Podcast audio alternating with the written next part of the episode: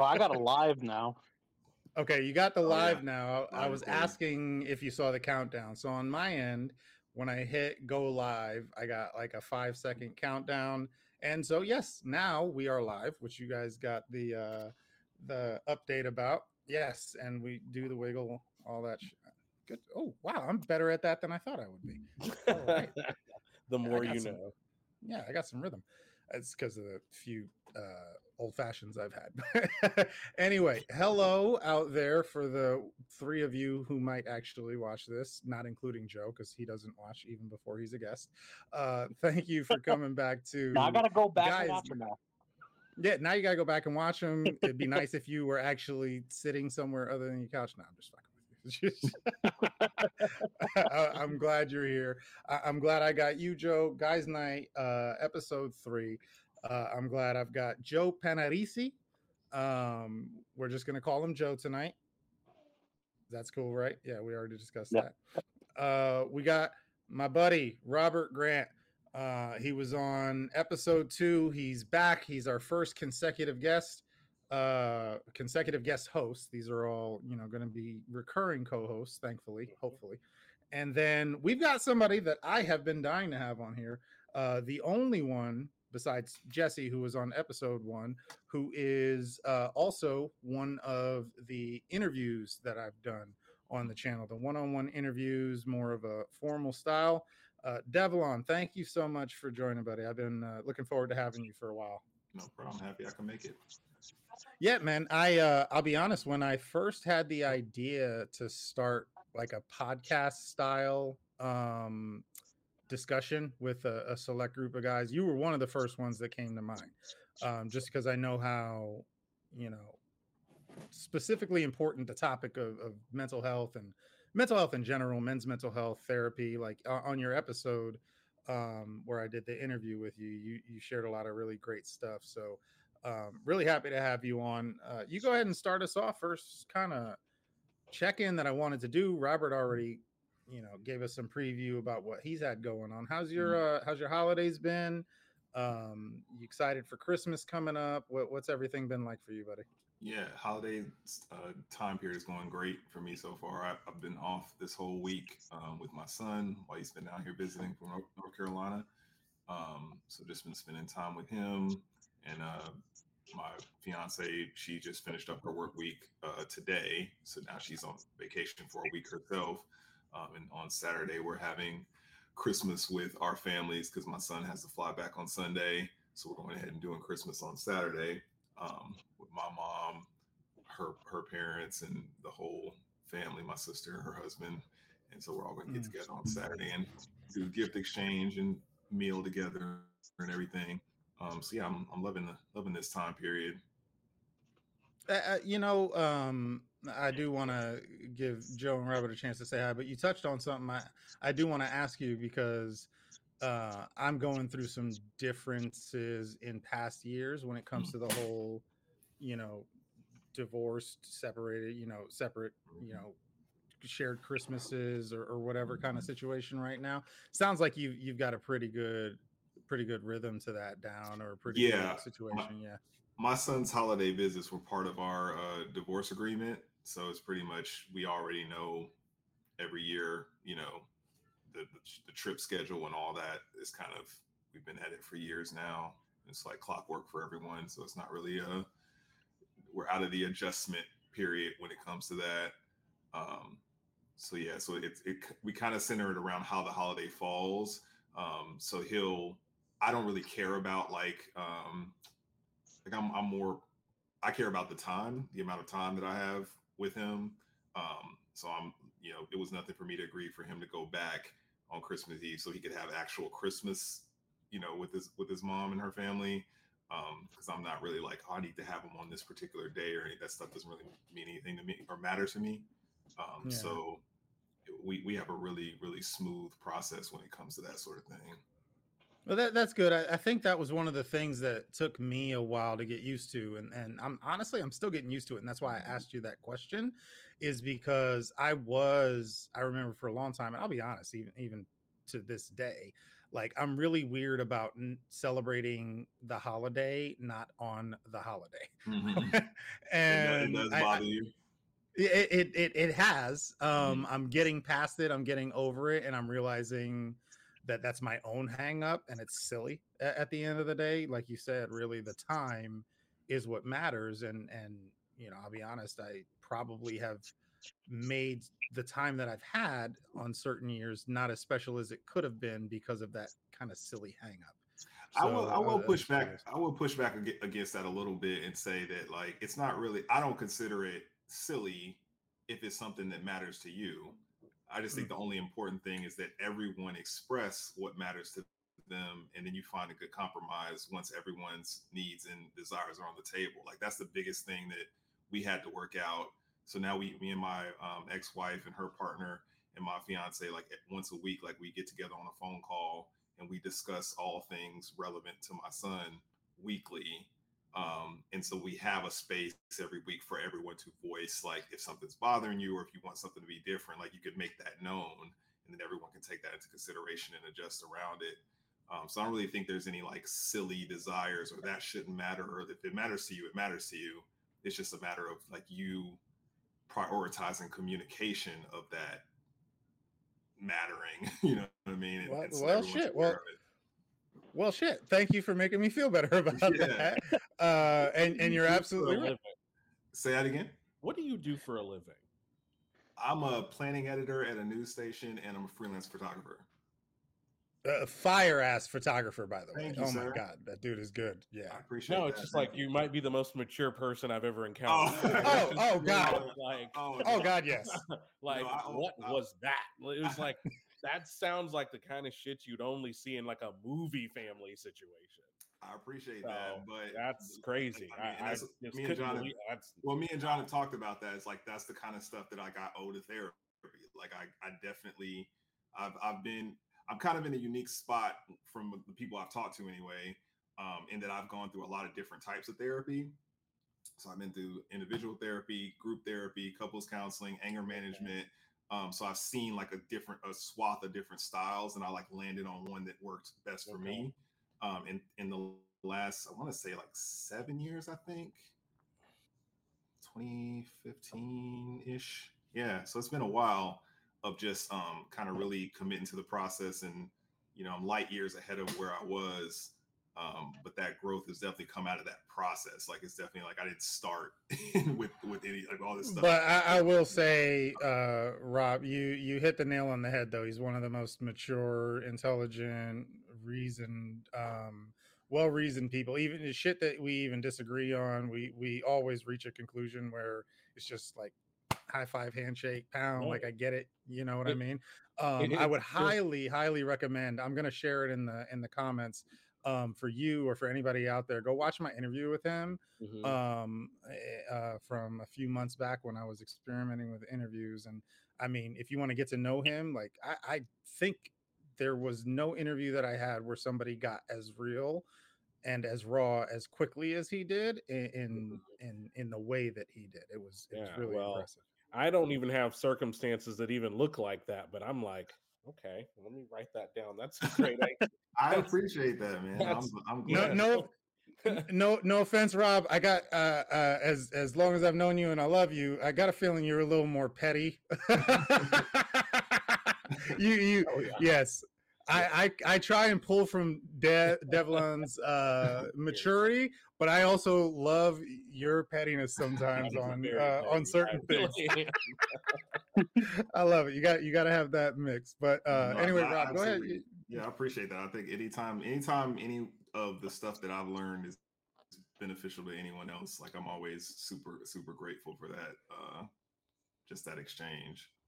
Yeah, no, I think um, you know, you you definitely uh Rob picked up on it very quickly, but you've demonstrated to me over a, a long period of time that, you know, you have achieved a level of uh empathy and and really just a concern for your child and the well-being of your child to put everything else below that right? Like that's that's your top priority and it's very evident and it's and it's admirable. So um and again welcome and that's why i love to have you here rob So you were telling us about your you were here last what was it last week or the uh, week prior? Week. You were telling us a little bit about your your night earlier. How's shit been? How you doing, man? I mean, uh, this is the busiest time of the year for me. So uh, I've been trying to just get through it. Like it's literally just get it done. Tomorrow's really the last day. So we'll we'll see. But yeah, I had to go about an hour out of town to a work um, uh, Christmas party. And uh, for some reason, they just wanted as many people there as they could because most of us work like um, remotely and like in different parts of the state. So they try to get people in the same room when they can. So it's there for that. And then just trudging through, you know, being in the greeting card business during Christmas is Yeah. Busy. And you, do, and you do, if I remember correctly, you do financial assessment and coaching, right? For well yeah like- that's uh that's what i do my job so my job is um it's a weird title that doesn't mean much it, it's startup catalyst but we're basically business consultants for uh, startup companies that are looking Gotcha. to get investments or to scale okay. So part of part of your process is analyzing like their financial plans and all that stuff, right? it's at least half of the process Yeah. Yeah, which which he started the very beginnings with me um, on, on an individual level, and uh, I've done a terrible job of actually following through with Okay, well, everything. and I wasn't gonna, I wasn't gonna, you know, bust you out like that yet, but it was. Hey. I already I called myself out on the last episode. I'll call myself out again. All right, just let me get through the fucking holidays. I'm like uh bare knuck white knuckling it through the fucking holidays right now. I'm just like, please just let me get through this. Let the new year come. Done with this shit. Uh but no, it's funny too. As a recruiter, one of the uh for those who don't know, I've got a my career my professional career is in recruiting. I've been in recruiting for over 10 years. One of the funniest things for me is job titles um what, what did you say it was again robert something catalyst a startup catalyst, but like startup my, catalyst my legal um one is even more vague. It's uh-huh. um it's uh research faculty. research faculty all right so either Yeah. one of those so i've always or. loved one of the funniest things i have in recruiting and i give like resume advice to people out there who are like looking for their next career um do yourself a favor out there i'm not talking to anybody on this call but yeah if if the, if the shoe fits um if your company comes up with some off the fucking wall job title just translate it. Don't put that shit on your resume when you're looking for a new job. Uh like if they call you lead fucking people cheerleader but you're an hr generalist just put hr generalist. Do not put lead people cheerleader as your fucking job just translate it. It's okay. I don't care what your previous company called you. Just put what the like the accepted norm of what you actually did is for other companies. Honestly i i love the companies trying to come up with more creative titles. I'm not against it. I, I think it's kind of cool but i can't tell you the number of times that i've seen people put a job title where it's like what? Uh, what does that even mean? What, what do you think, what do you think about putting that job title and then in parentheses putting like HR generalist?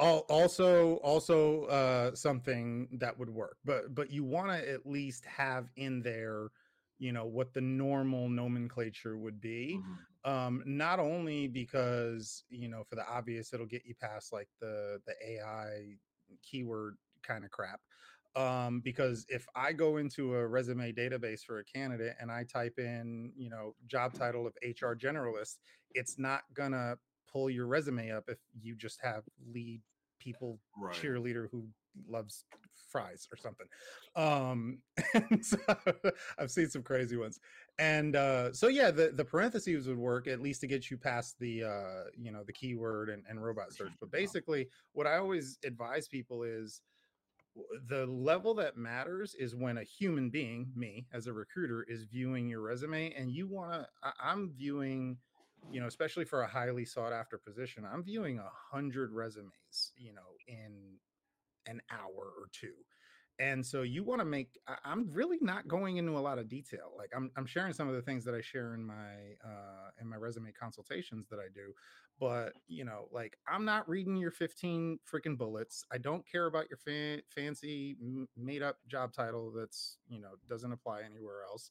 I'm looking at you know where you worked what your job title was, and how long you were there. And if you don't catch my attention with those couple of things within, you know, 15 to 30 seconds at most, uh, I'm moving on to the next resume. And, 15, and so, 30 seconds.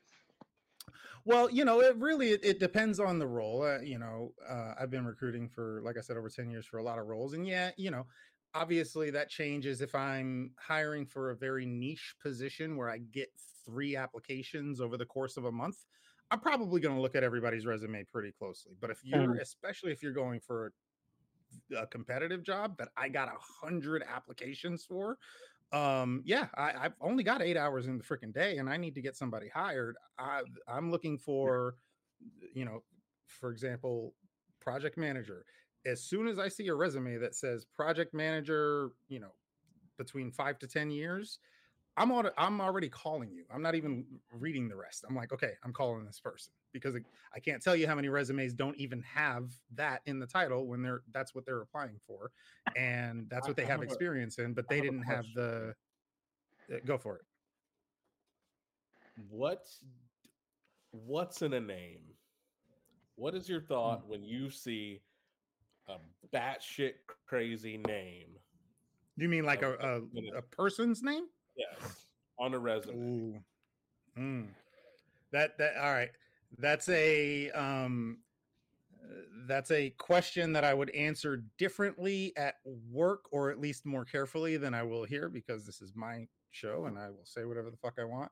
Um biases conscious, known or or subconscious and unknown, they're real. And automatically i will be honest if i see a name that's like really off the wall or odd or something like that there's an initial like hmm like that like a like a raising of an eyebrow. Sure. um i i will say oh my daughter's running across the house for some reason. Um hi. Um i will say i've worked on that specific unconscious bias enough over my 10 plus years in recruiting to know i've some of my best hires, the best people I've hired have had off the wall names um, or you know had other things that I maybe previously would have had some unconscious biases for, but a less experienced recruiter. I, I'm not going to sit here and pretend that that's not something that can have an impact on their hiring decision. Um, now, you know, if you're looking at a, a resume that says Robert Grant and it has ABC experience and everything you're looking for, and you're looking for, and you have a, the exact same kind of resume, exact same experience, but that kind of off the wall name for a less experienced recruiter who doesn't know that you should call both. Mm-hmm. It, it, might influence which one they call first, and you know it's just a reality of of human conscious bias or human unconscious bias. Even. What were you about to say, Jay? Yeah, not to make this like a resume talk or anything, but like out of curiosity, this show is whatever the fuck we want to do.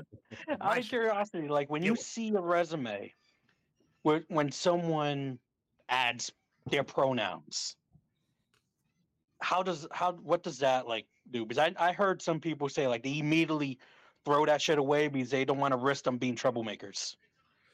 So, uh, um, Uh, so now we're getting into a conversation of what's right versus what's reality when it comes to job seeking. And there was a really interesting debate on LinkedIn that I ended up falling very recently that I ended up falling on the opposite side of of most people on LinkedIn, but most people on LinkedIn haven't hired for a living for the past. Well, yes, that, that's one. and, and, for two, like most people aren't, you know, haven't been in the recruiting industry as I have for the past ten years. It, it was about the open to work banner. You guys know that thing, like the green. If you're familiar yeah. with LinkedIn, mm-hmm. like you can put the open to work banner. Oh, right. your right, profile right, right. picture, letting people know that you're open to work. Mm. Um, and so it's just like a feature. Like on Facebook, they used to have like you know, I support Ukraine or whatever the, the, the fuck it was, and you can have like a special little thing on your profile picture. And um, so there was this big debate about because this Google article came out, and or it wasn't a Google article, but it was an article that was interviewing a an ex Google recruiter, and he was basically saying like, don't use the open to work banner.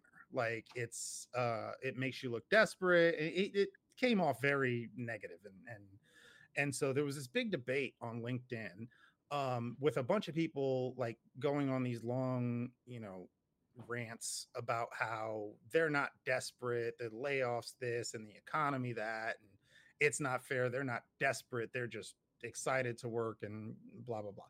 And um, i ended up keeping my mouth shut just because i i realized if i spoke up too loudly i was just going way against the the crowd but what i really ended up finding was if you listened to what the google recruiter ex google recruiter was really saying he was saying it was a cost versus benefit um argument basically the cost of putting the open to work banner is much more likely to happen than any benefit. Like I'm not going to hire somebody because they have that green banner on their profile, but um I could see how some recruiters would feel like that and does that make it right that they would feel like it's desperate or you know like this was isn't a desirable candidate?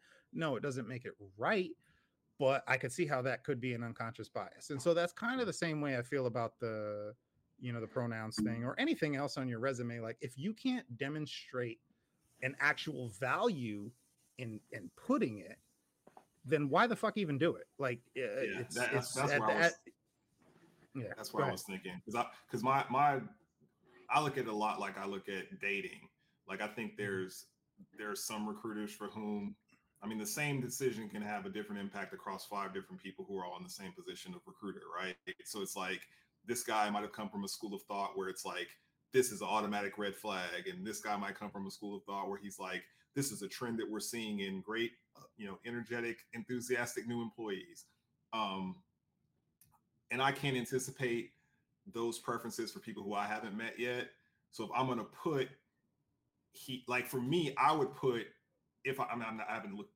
been been job hunting for a long time but if i was and I were to choose to put, you know, he, him on a resume, my intention behind it would be I have a name that a lot of people have not heard before. I'm clarifying that I, I have I, when I was a kid, I used to have people. I, I would say, and you would you would have a legitimate reason for doing so with, I speak, that. I speak to Miss Douglas, and I'm just like, no, you know, so like literally that would be my motivation behind that. Someone might see that and be like, oh, that's a political statement by him doing that. Is he going to be a pro? But it's just like I probably don't want to work with those people anyway. You know what I mean? Like it's kind of like I gotta judge if I do that, why am I doing it? And if I feel like I have a reason for doing it, I gotta stand on that and just like I'm looking, I'm looking for a work environment that's gonna take me. So I need to make the most authentic choice to me, and then hopefully end up in an environment that wants me. Um, yeah. And a lot, of, a lot of recruitment, uh, like motivational speaking that I've heard I feel like encourages a lot of potential employees to mold themselves to be what spaces want them to be rather than seek mm. out spaces that they fit into as they are. Um, because you can you, you you'll definitely end up in an unhappy space trying to just be like, oh, oh, do I need to stand? How, how do you want me to stand? Do I need to do you, do to stop using these words? What words do you not like people to use? Like that kind of thing. You can get so wrapped up in that that they're just getting like and, this empty vessel. Um, and, and and I can 100% appreciate that, especially as somebody who um, has you know shared openly on on my channel on my YouTube channel about my my career issues with companies that I've worked for and you know what I, what I fell into recently and everything like being a culture fit and feeling like you don't have to pretend to be something that you're not to to work for a company if you're going to work for a company and not be an amazing entrepreneur like our buddy Rob over here. Um, if you're going to work in corporate America, it is very important that you find where you fit. What, but my, re, I wouldn't really call it a rebuttal. My, um, my Caution. kind of advice from, you know, from a recruiter's perspective is wh- I'm talking about you getting an interview. And the fact is, is that um, I want, especially if they're a client or or somebody that I'm seeing, you know, for resume advice and career search and job tips. My job is to give you the best information I can for you to get an interview with a hiring manager. And uh, Develon, to your point, you may have a recruit. You it may be a company that's the perfect fit for you, but you may be dealing with a single recruiter that has some biases, whether conscious or unconscious. Um, and my job when I'm advising somebody like that is to get you to a fucking interview with somebody who matters, not the recruiter. And I, will say this as a recruiter, I'm not the one who matters. I, I, I am the one who decides that first step and whether or not the hiring manager sees your resume, but I'm not the actual decision maker. I have never hired anybody ever in 10 years of recruiting. I have never been responsible for hiring somebody. I've been responsible for presenting the candidates that the hiring manager gets to hire. And so I, I would say that again, my advice typically professionally would be, you know, avoid anything that could prevent you from getting your your resume in front of the person who matters and whether or not i'm a jackass um, the company may end up being a great opportunity and I, I don't want the people that i advise to miss out on that opportunity yeah. because they included some shit that was just you know it didn't help it didn't have a benefit it, you know right and, and, and, and that's, that's what i'm saying is yeah. like if, if you were my recruiter i would listen to all the advice and then just take it in and do the cost benefit analysis thing and still go with the decision that like I might I might land on a decision that is in opposition to what you suggested, but I'm going to do mm-hmm. that after hearing you out and thinking about well, how do I view that suggestion? You know what I mean? Like I'm not yeah. going to be like you, I'm not listening to anybody. I do what I want. It's just you know. At, at the end, I'm going to make the decision that is that allows me to walk away from the situation feeling like I was myself. Um, yeah, which I think is fair. I, I am 100% a, a, proponent of standing on morals and um, values, whatever they are, whether or not I agree or disagree with them. Um, but like I said, at the end of the day, Joe, to answer your question before I finally introduce you, because we've had some interesting conversations so far and I've loved it. If you guys can't tell, I love talking about this topic. Uh, it's not the point of the show. I should make a, a whole nother channel for recruiting shit. Um, I will say this before I jump to you, Joe. No one has ever not been hired because they didn't put pronouns on their resume. I guarantee you there are a n- large number of people who haven't even been interviewed because they did. Mm-hmm. Um, and so that I, I, when I talk about that cost benefit, mm-hmm. like again, there's nobody who's ever not gotten the interview because they didn't put the pronouns. Mm-hmm. There are plenty of people just you know from my knowledge of recruiting who haven't gotten the interview because they did. So again, take take that for for what you will. But Joe, what's up, buddy? How how you been? Um, I, I love the professional podcast setup that you've you've got. You got the pictures on the wall. I love it. yeah, the pictures. But uh, nah, everything's been good. Uh, working, chilling. As you saw in the in the you know in the group chat, or in the Facebook group. Uh, I've been hitting the gym, working working out hard, trying to get in shape. Take you know take the fitness thing seriously. I've been on and off fitness for years since I got out of the army. So, dude, me and you've been talking about it for years. We we used to talk mind pump. Remember? Fucking yeah, mind ago. pump. Yep. yeah. Um, Robert, are you getting attacked? Holy shit! what is happening over? I don't know if you guys saw him. He looked. Did a cat attack you? All right, yeah. he. That's either a cat attacked him or he dropped a cigarette butt on himself. Those are the two reactions that I can think of. Gather yourself. It's okay, sir. I'm yeah, muted. I'm muted. Yeah there was an insect crawling up my pants. Yeah, that's what I figured. Oh, on the inside. Uh, oh, In- inside. Yeah, yeah that'll freak, that'll freak you out. That's what I get for. the only reason. One of the big reasons I like the winter. Most uh, mm-hmm. most insects are dead.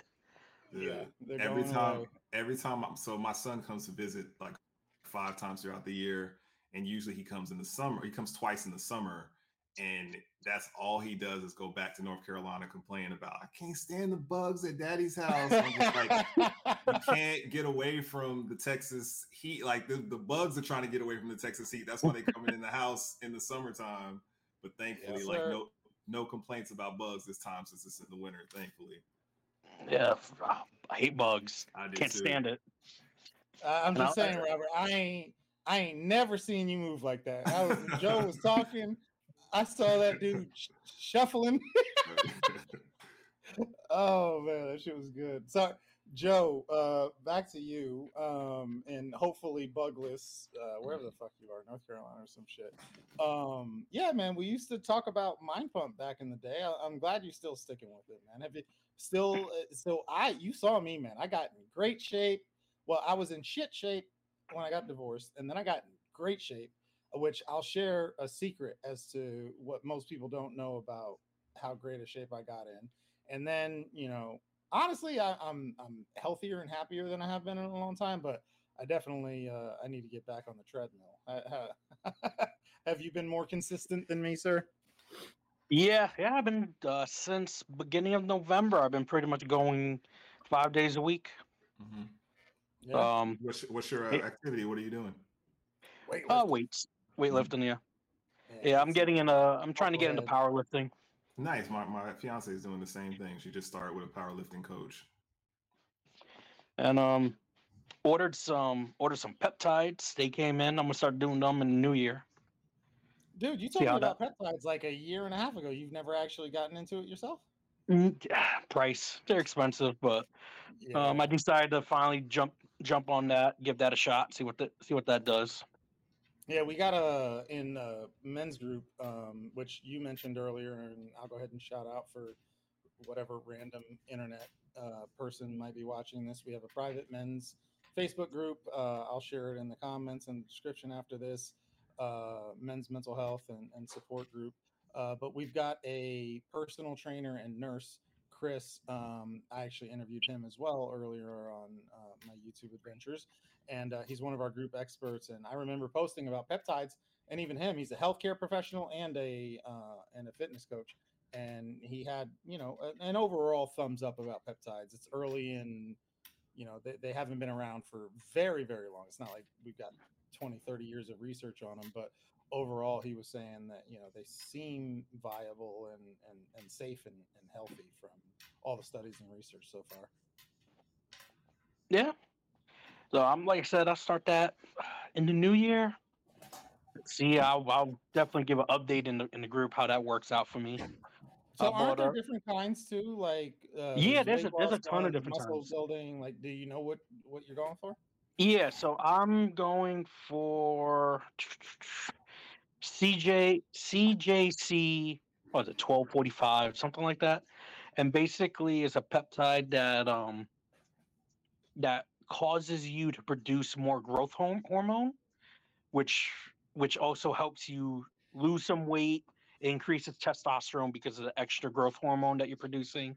So it's it's pretty it's it's um from what I've been reading, it seems to be a very common, popular one against uh, for fitness people, people who you know for men who want to gain muscle, you know, get cut down on weight and stuff like that. So yeah, maybe something I need to look into again because I was doing uh, TRT, testosterone replacement therapy, for for quite some time, um, and then I had that health scare last year, and I almost freaking died um, because of blood clots in my leg, and I'm still on blood thinners for the rest of my life now. Mm-hmm. And uh, me and me and the doc were like, "Hey, yeah, maybe not not a good idea to to fuck around with the TRT anymore because uh, it's a linked uh, thing for anybody who doesn't know." Uh, if you are taking TRT, um, please keep up with your blood work. Uh, I, when I showed up to the emergency room because I had pain in my leg, uh, and I thought, you know, could could just be a, uh, a pulled muscle or something. Well, my there was some enzyme that was elevated to the point where he thought, you know, it looked like I was having a massive heart attack. Uh, and the look of shock on his face that I was still up and walking around was not very reassuring. So yeah, be, be, careful out there. Make sure you're keeping up with your fucking blood work if that's the case. well, shouldn't you? Uh, shouldn't be your doctor have been keeping up with it? Yeah, well, we prescribed. We were doing um, the blood test, but it was only like every three months, and so you know, I, I think most insurance and most you know TRT clinics, it's going to be at most at the best clinics on a monthly basis but a clot can appear and kill you in a very short amount of time. And so the period between whenever my last check was and when I ended up in the emergency room um, in that situation, uh, I had a massive clot in, in my left uh, calf. um, that I'm actually I, I need to go do a follow up because I'm not sure if it's actually gone yet. But I take uh, blood thinners every day just to make sure. And and blood clots. Uh, I have a friend when I ended up in the hospital because I shared a YouTube video about it. Who reached out to me? She lost her her husband just a couple of Christmases ago. Actually, she's going. This is her time of year to to remember that her husband of over 20 years, healthy as an ox, you know, fit, black don't crack kind of guy, you know, played basketball, healthy as hell, just fell over and died one day. Uh, they're they're no freaking joke. Um, if you got that issue, don't play around with it. They're no they're no freaking joke. I I am very lucky to be alive right now. Actually, I I don't know if you guys, uh, how many of you have shared the story with personally. I know I shared it on the channel. I randomly, um, it was a big precipitator of a lot of the changes that I ended up making in my life. Um, I randomly ended up taking this cross country drive for love, honestly. you know, I took a chance on love and I did the romantic movie thing and I drove cross country. And when I got cross country over there by your neck of the woods, Joe and Robert, um, in North Carolina, uh, I had this pain in my leg and it hurt. And I remember from a previous experience years and years ago uh, that you know my fatigue plus the pain in my leg might be something that I need to get checked out. So I showed up at the uh, at the emergency room, and yeah, come to find out, I was lucky to be alive. Uh, and I don't. I think if I hadn't gone on that cross country trip, it I might have ended up, you know, not being here today. So, um, wow, anyway. that's crazy. Yeah, yeah, no, I, I shared a whole uh, video about it, but Joe doesn't watch shit that I post. Apparently, even the shows that he's a no. I remember you going to North Carolina. we talked about that. I didn't know about the the blood clot. You don't remember the me in the hospital, dude? I'm gonna tag you in that shit. Jesus. You're gonna be a co-host. Show your bro some support. Damn, at least Dev watches some of the shit. Dude, it's just remembering is a different thing. I know I'm fucking with you, buddy. I'm fucking with you. Um, so Robert, you actually hit on before we even started recording a topic that was actually on my list, um, which was company holiday parties. I had one last week. How how was yours tonight? Tell me about it, and I, I've got my thoughts on on mine from last week. Mm-hmm. Oh, you're on. You're on mute, buddy the bug is gone. You can you can relax. You can take yourself off mute. It's okay. You know what? Whatever. Um, so the uh the let's just I guess not name names. The university that I work for, um, they they go all out for parties. So they're always just ridiculous and honestly a lot of fun. So I kind of, you know, it, it's worth my time. Um, so you were you were a fan then, even though you had to drive an hour. But I'm also curious because I've driven through Atlanta and fuck that traffic. If that hour was really 15 minutes, it just took an hour because it's Atlanta. No, no, it, it takes about the same amount of time. I mean, honestly, I don't. Um, I don't care about waiting in traffic that much. Like, I put on a podcast my car drives itself. I'm just hanging out. oh, all right. Mm, uh, uh yeah. Subtle, subtle flex there. I just, I, I'm in. I, I've become a Texan to where like I would much rather drive for an hour without traffic than sit in 20 minutes of actual traffic. Like legit. I just like I just put a um a podcast on and well we don't all have self-driving cars and I have to hit the brake and the gas and then the brake again and then the gas and then the brake twice and then the gas half a time and then the brake three more times. But All even right? before that, I didn't care. Like I'm just I'm just very patient. Like I am I'm never in a rush. I'm yeah, never traffic, in a hurry. Traffic definitely hits. Yeah, see, I'm I'm the same way. Which like, way? Well, uh, Robert's way. Just I don't mm-hmm. care. Just I'll just. I didn't like, even hear Develon's way. It drives I'm, I'm in, I'm in the middle. I, I, just I just said traffic hits different. Psychology is different. Um, I, I have I'm somewhere about somewhat of a hybrid. Like some days I could sit in traffic all day. I got my good my good pocket. I think I get frustrated when like I'm in traffic on a day when I've listened to all the weeks podcasts that I listen to, and I'm like out of shit mm. to listen to. Um, or or like just something that's pissed me off and it's in the back of my mind. So this is just extra irritating. Um, but I work downtown, and as you know, downtown Austin traffic is the worst.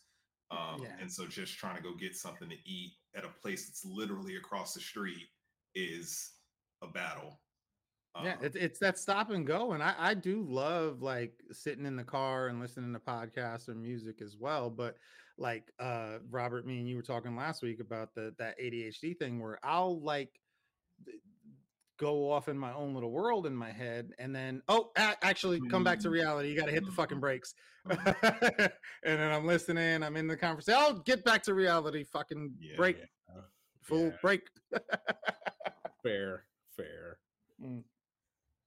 but i did want to touch on the the christmas party thing so i had a big company uh, christmas party last week they flew everybody across the the country out it was honestly it was a great experience. Like it, it's the uh, I've worked for a lot of corporations, and I have never seen a company put as much effort and and real um, uh, kind of heart and sincere heart. And I've gotten to know some of the executive team, and they put more heart into that uh, Christmas party or holiday celebration or whatever you want to call it um, than I've seen in the past but I'll also tell you this like I shared a post in the men's group earlier. I had this picture with me and a big cheesy smile and, you know, the room behind me. I went outside and I cried afterwards. And then I came back and this week, like I laid in bed for the first like two days, two, three days this week, like struggling. It was so, it was so fucking exhausting. Mm-hmm. Like, um, I, I'm just curious what you guys' thoughts are because I'm sure there are people out there who are going who are dealing with holiday parties. I don't mm-hmm. know if in your case, like you, Robert, you know, it's just a, a good time. I, I, wish I had just had a good time, but honestly, it was freaking exhausting for me. Like, I was mm. emotionally and physically exhausted from it. I mean, I think I am currently mentally and physically and emotionally exhausted. So I think I think what I've been enjoying about having Christmas parties to go to is like it's been like my moment to relax a little bit. Um, because eh, I, I, don't know what it is. Life just been life and uh, the last like sixty days or so. So like, um, I guess me just kind of looking forward to just kind of just the breathe and like I can just. So you feel like you could breathe? So because for me, I feel like where that emotional exhaustion has come from has been I feel like when I was there, even in the moments I was enjoying, I was at work and I was, and it was a three day event. And well, the entire time, even when we were having fun, I was yeah. at work. Like, you I'll know what you I mean? So, my, like, so, I mean, I, I'm an entrepreneur, but I also have a job working with entrepreneurship. So, mm-hmm. the job is kind of a situation where they hired me knowing what I am. like they they know what I am. Like it, it's it's not like I'm an employee in like more of a traditional sense to where like yeah, too late, motherfuckers. Yeah, yeah. It, it, it's it's they need me, but it's it's kind of like you know you'd have like your professional you, your work you, and then the actual who you are. Like I don't need to make that switch in that setting. So I guess that's just kind of what allows me to just kind of just be able to relax. But I feel like most people couldn't completely relax in that setting because you'd have to at I, least be on your guard to not piss your boss off or I, I, have thoughts on that, eh, but I do want to not be the one who talks the entire fucking time for the, the whole two hours. Dev and uh, Joe, do you guys have to deal with the? Uh, you're both in the corporate world. Have to deal yeah. with the Christmas parties and all that. Interestingly enough, um, so I'll you know I'll attend my partner's um, holiday parties when her company has them. Um, so I have no, I, I know I'm not tied to anybody in that space. So that's just kind of like going to a get together that is just hang out and have free food. Um, so I feel no stress in that space. But in my company's holiday events, it varies because they like we used to have formal holiday parties. And when uh, Spectrum was not Spectrum News at the time, it was Time Warner Cable News back then when they merged, oh shit i remember those days all right yeah. i was in texas at that time yeah when they merged with charter Communications and became Spectrum, the parent company of today is not comfortable with those types of get-togethers. So the best we could pull out this year, um, after two years of having nothing, was an event last week. Uh, it's like across the street at this hotel. We went to like this uh, second floor little dining room area, and they had like catered food. Um, and we got together for like an hour or so in the middle of the workday and just you know gave what were you you know what were you proud of with our work this year and kind of stuff. Um, and then we went back to work. Um, so that was not the formal holiday party that we had in the past, which I had a great time. You had with. to go back to work. yeah, I mean, it was literally just like just in the middle of the day, just kind of like a take a break and go oh, have nice. lunch at this spot across the street because they, for whatever reason, they had to like weave between a bunch of policy limitations that would not allow them to have a formal reservation at a venue on a night where we actually have a dedicated party like we used to. Oh. Um, so I was gonna. I, it's it's very terrible. interesting. We had a campaign wall. Yeah, no, we, had, we, we, we had a lot of drinking in mind too. Our past holiday party. I mean, and, and in the past, it was it was it was like the the opposite end of that, where they had a lot of parties that were so unrestrained to the point where it just led to a bunch of unprofessional situations. Um, Do you feel like they went too far in the other direction? Oh, absolutely. Like I'm, I'm, but yeah. I'm, I also can see from like reading the room that like I'm atypical in the like environment that I work in, where like mm. I'm a big like, I'm a, I'm a, I'm a party type person in in a sense that like I really like to get together like let's play games. Let's oh yeah, this, this, is a dude who goes and does karaoke yeah. completely sober. So ladies and gentlemen, all night completely sober, ladies yeah, and gentlemen. So I've been I'm, there. I'm like, I'm like, like right now, if you were just like everybody, we're going to fucking play Connect Four on a giant hundred foot screen. I'd be like, that's cool as hell to me. But a lot of other people, they want to be like, I don't know, like they're more like reserved and they don't like they try to do. Never guessed that about you in a million years. That's so inner. Yeah, I'm super. Yeah, I'm super I, I honestly, me, me neither. I'm with you, Robert. Like based, uh, based on our short interaction, I would have no, never I, thought in a million. I thought you would have been like, yes, the holiday party is inefficient. yeah, this is a that's, dude. That, that's the thing. Again, like, people, people think I'm regularly. Super- goes out and does karaoke completely yeah, like karaoke. sober around people who are drinking, doesn't have a single drink, and is the first one on stage and the last one to, yeah, no, to stop getting on No, first in person. First I have never met somebody more comfortable with just being him. you, think, you, you, probably you probably think I'm super serious, right? Like that that seems to be the typical no, first impression. Like no, no, not not not super serious, but just that you wouldn't be that guy. Uh, yeah, like no, you would. He's very like, intellectual, but he knows how to have fun. That's for damn sure. like you would have to be like you. You kind of strike me as the person that you would have to be prompted to have fun.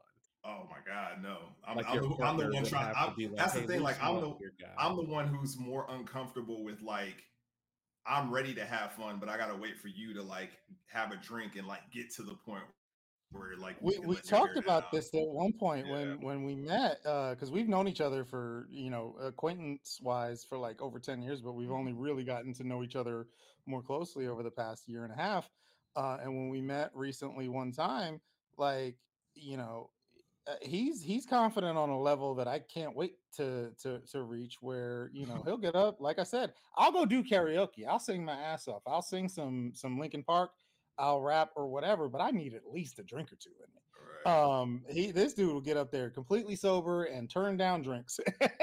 he, he, knows how to have fun just as himself. It's actually admirable. Like, uh, thanks, man. But yeah, yeah no, you're, you're, and what? But that's the thing when it comes to holiday parties that I'm always like, like for me, like karaoke, video games, party games, um, conversation, like all these things is that's like social connective tissue for me. Like that's how I connect to people in the room. Like I think like I've always considered like karaoke like a super intimate thing because like in in 2 seconds you're getting to know something really personal about a person, which is the kind of music that they personally connect to. Like you're showing that to a group of people who don't know you like and immediately like this there's no other situation really um, where like you just walk into a room and show everyone something that means something to you. Um, I know on that so, same level though, there's an insecurity there. How how uh, fucking I, I wanted to ask you this because I'm bragging about you for it. What is it about you that that insecurity that most other people feel? And I'm saying even me, I feel like I'm braver than most to get on stage and, and mm-hmm. sing with as few drinks as it takes me. Um, how did, did you get to the point where you got past that insecure? Was it therapy? You've talked about therapy, or have I mean, you I, always been that way? I mean, I think it's definitely there's been a piece of it there always, but therapy and all that stuff is definitely because it's all about uh, refining the relationship you have with yourself, and I think that that's the that's one thing that just in observing people that I interact with, a lot of people completely neglect neglect what I call the the third person self relationship, where like you are an actual individual that you you have a you have a conscious relationship with yourself in terms of like a third person type deal where you like for me i look at myself the same way i look at my my mother and my sister and my father. Like we like i see all four people in the family as mm. individual people. So i'm one of the people who i care about. I'm one of the people who i encourage. I'm one of the people who i like I give a shit what happens to me. Like I am I'm also the person piloting the ship, but I also see myself as like a separate person as well. This may be a little tangent, but I'm curious what your answer is, and I apologize for interrupting no, you there. Um, and, but I want to hear from Robert and Joe because I'm going to ask you this very, very plainly. Do you genuinely love yourself? Me? Yeah. Oh, absolutely. Yes, one hundred percent, absolutely. And see that that answers a lot to why uh, why you're able to do what you do. Uh, Robert and, and Joe, can you genuinely also both say that about yourselves? Yeah. Do you genuinely both love yourselves? I love myself. Yeah. Yeah. I fucking I I think I'm the best. Yeah. that's that's yeah. What, I, I'm look I'm looking for that that real right on the spot answer. Robert, what's your answer? I don't feel the same way. I mm-hmm. aggravate hey, myself. Hey, you get. I, I, I got a feeling me and you might be a little bit more closely aligned then. Good. There's a lot of things about myself I wish I could change. And and do you acknowledge that that, that comes from your experiences? Like your experiences have conditioned that relationship out of you. Uh. Or do you yeah. think? Or do you think that's just that's just kind of how you are?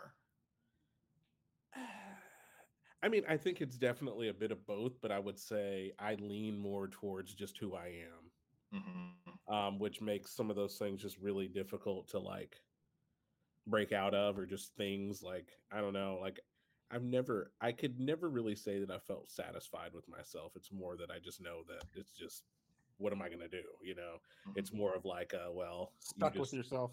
right. Yeah, exactly. I'm just stuck with who I am. I'm stuck with all those things and i know that sounds depressing but it's like well, and, and I, yeah.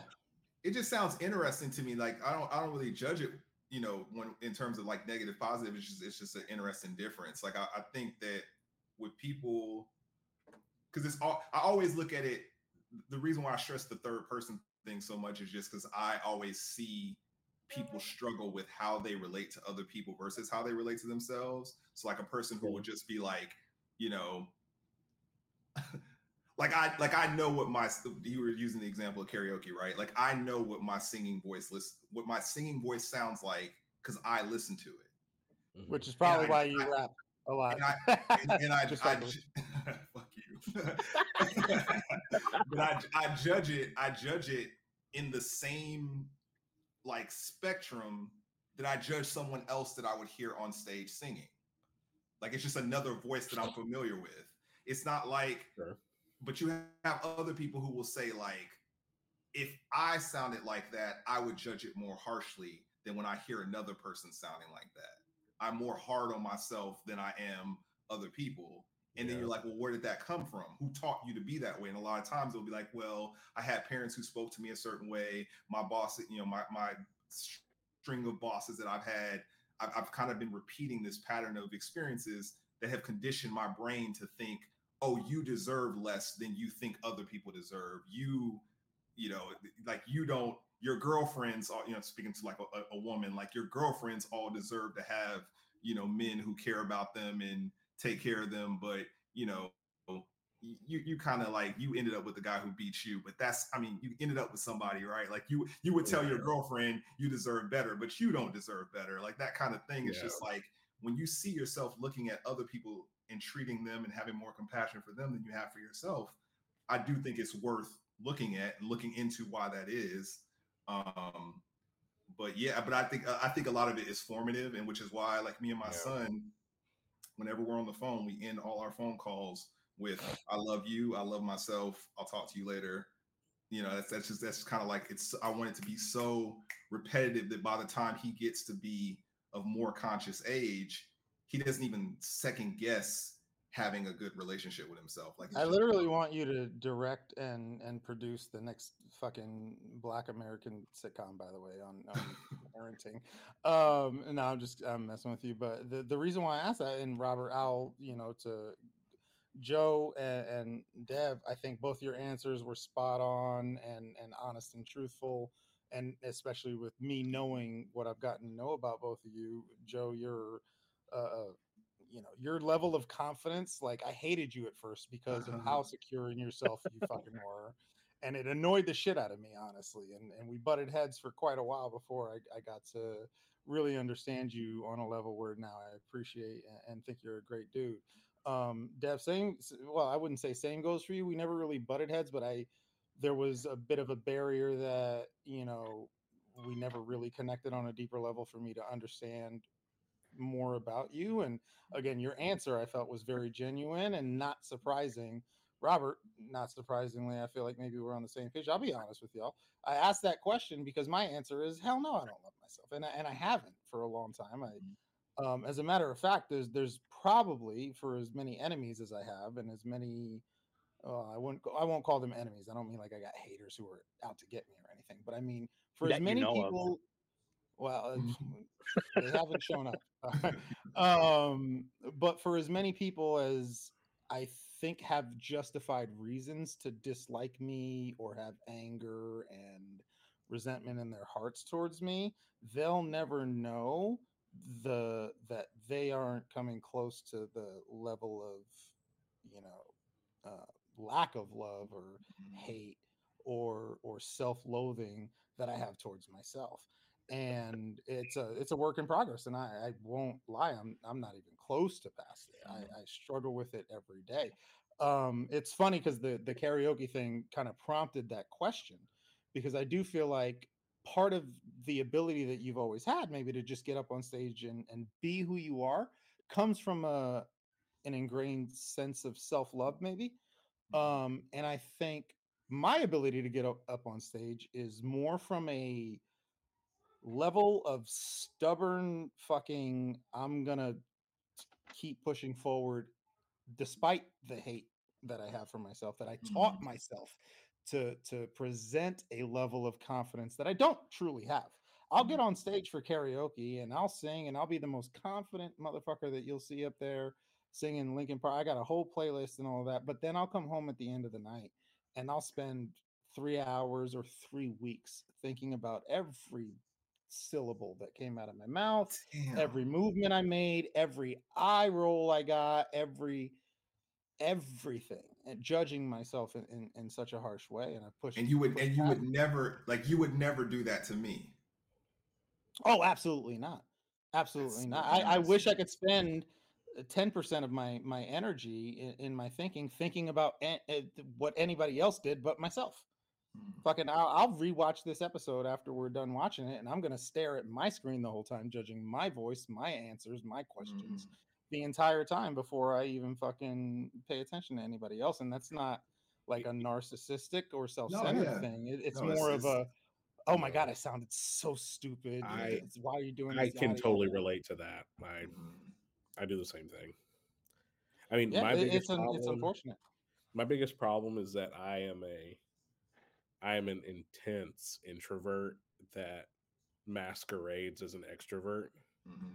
and has learned to to play the act of an extrovert. Yep. I, I, wrote a story. Wearing the mask. I, am wearing a mask most of the time. Um, I've just learned how to do it. yeah, see, I used to be the opposite. Like I used to be the opposite of that. Like I, I have come to learn that I am a, uh extrovert that used to pretend to be an introvert.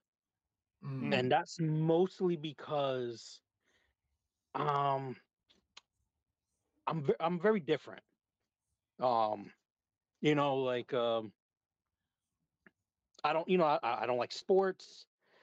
Um I'm big in I'm it's big, so, I'm big it's in so wild how we sound the same to each other and y'all sound the same to each other. So I will say we're we're all, I'm with y'all. I think Robert is as well too. Like I can't stand. Did you Go see the game last night?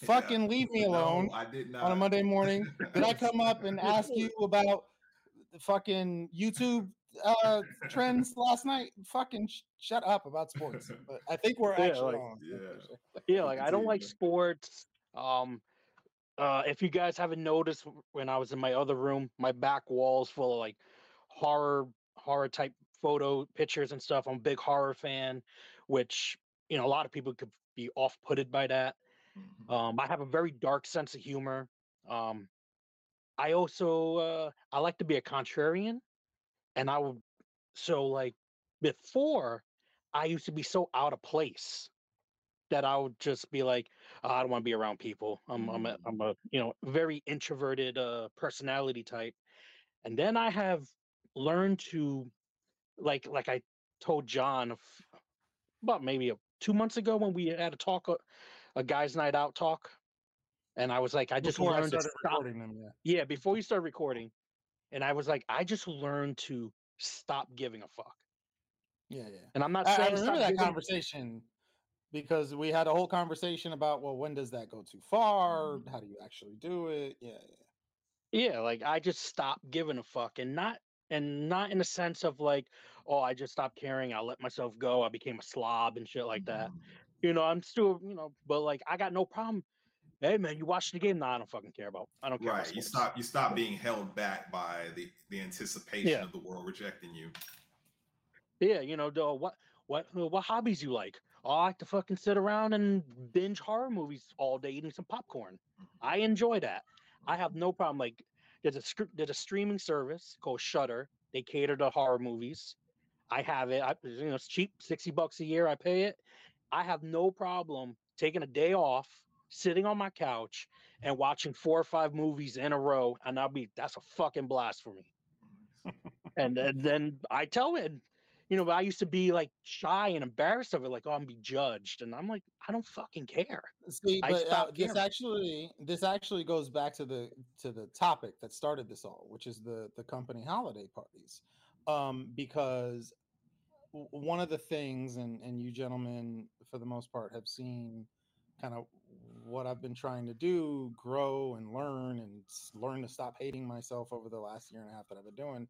This is all kind of part of it um is learning you know to be myself and actually appreciate myself but you can't appreciate yourself and love yourself until you discover yourself right and so i'm trying to discover myself so i can love myself um company holiday parties which we've all experienced and we talked about that's what kind of brought this up because last week where i was talking about it being exhausting it was fun it was free drinks it was travel it was this this and that but I also remember like one of the thing the journeys that I went on this year was learning to give less of a fuck, to be more like you, Joe, to to not give a fuck.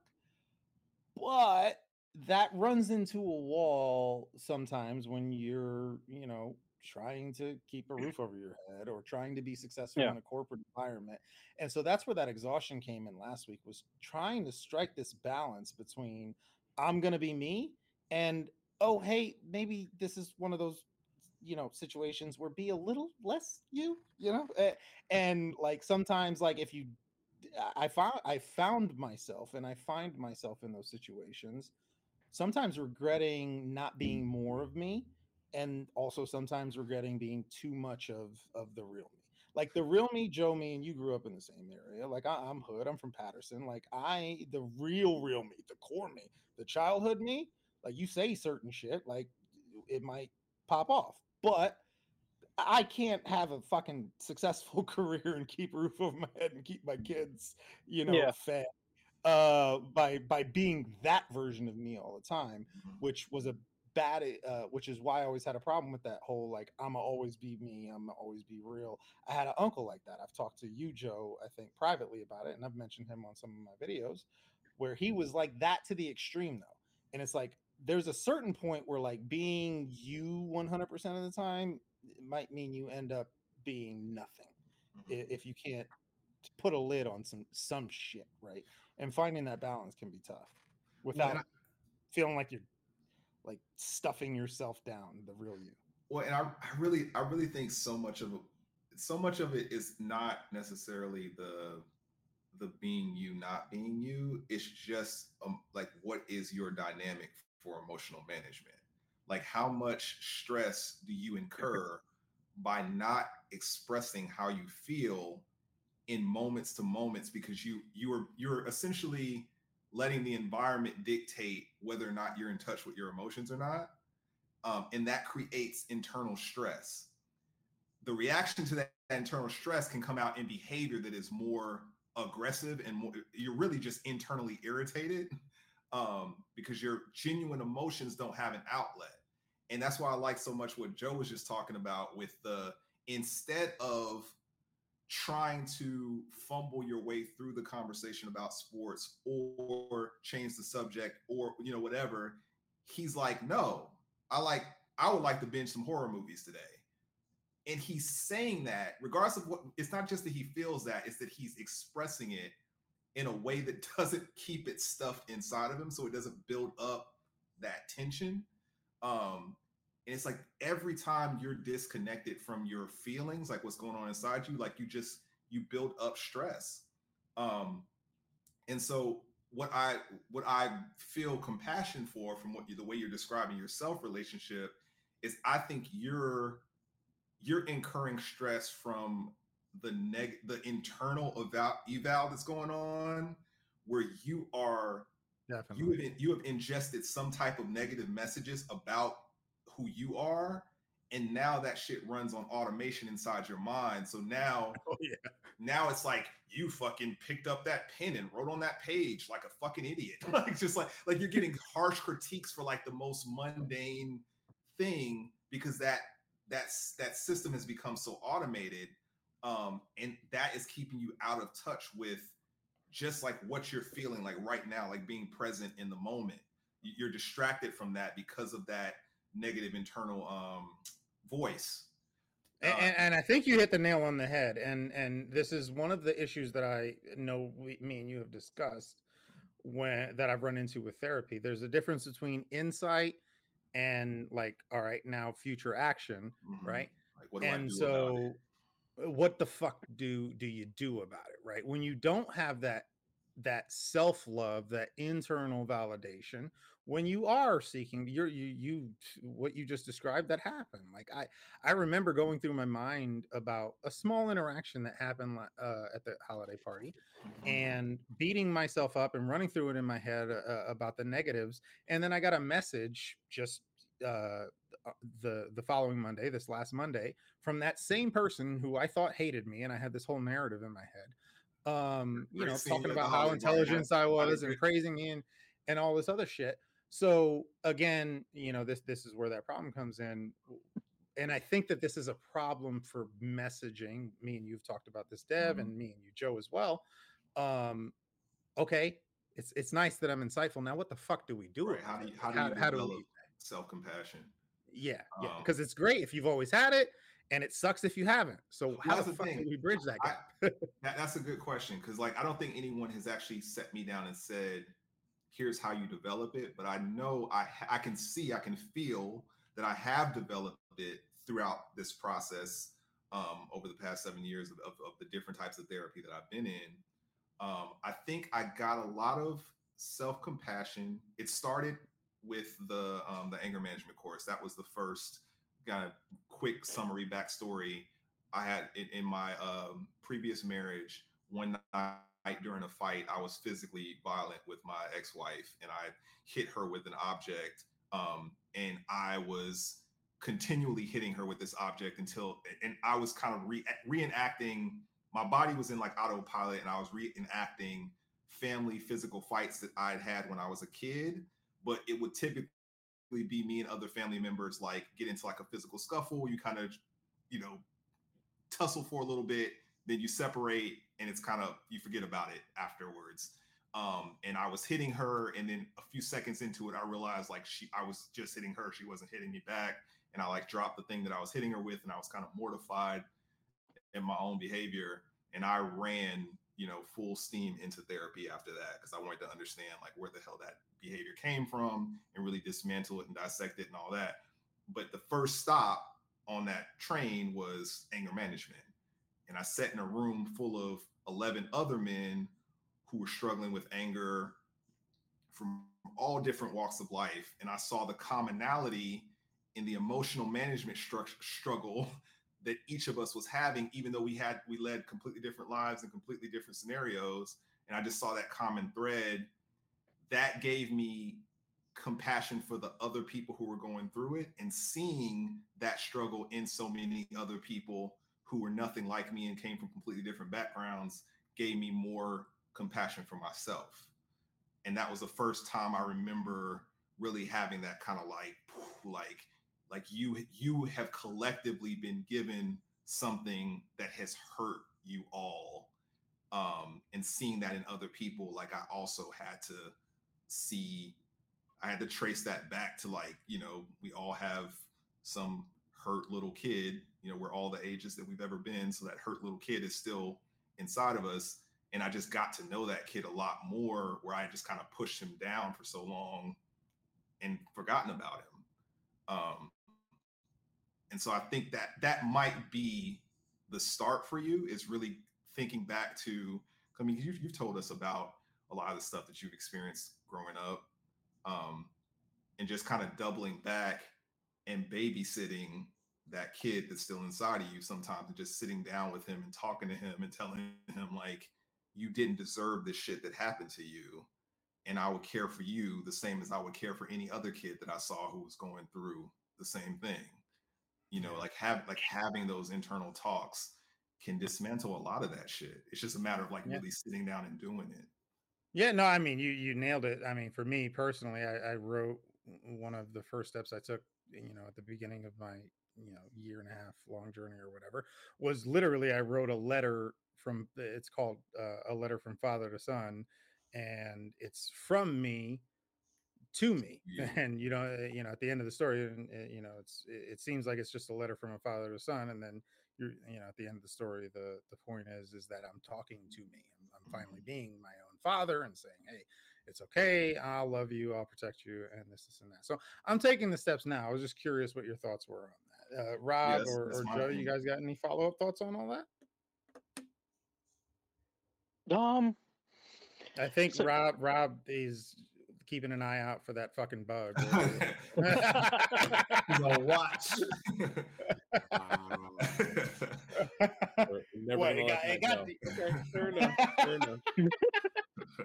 Dude, I, I'm gonna. Not only am I not gonna let that go, I'm gonna clip that little shimmy that you did, and it's going on YouTube Shorts. the way you move, it was so much better than this thing. Oh man. You know, yeah, so. I deserve it. It's fine. What's up? Go ahead, Joe.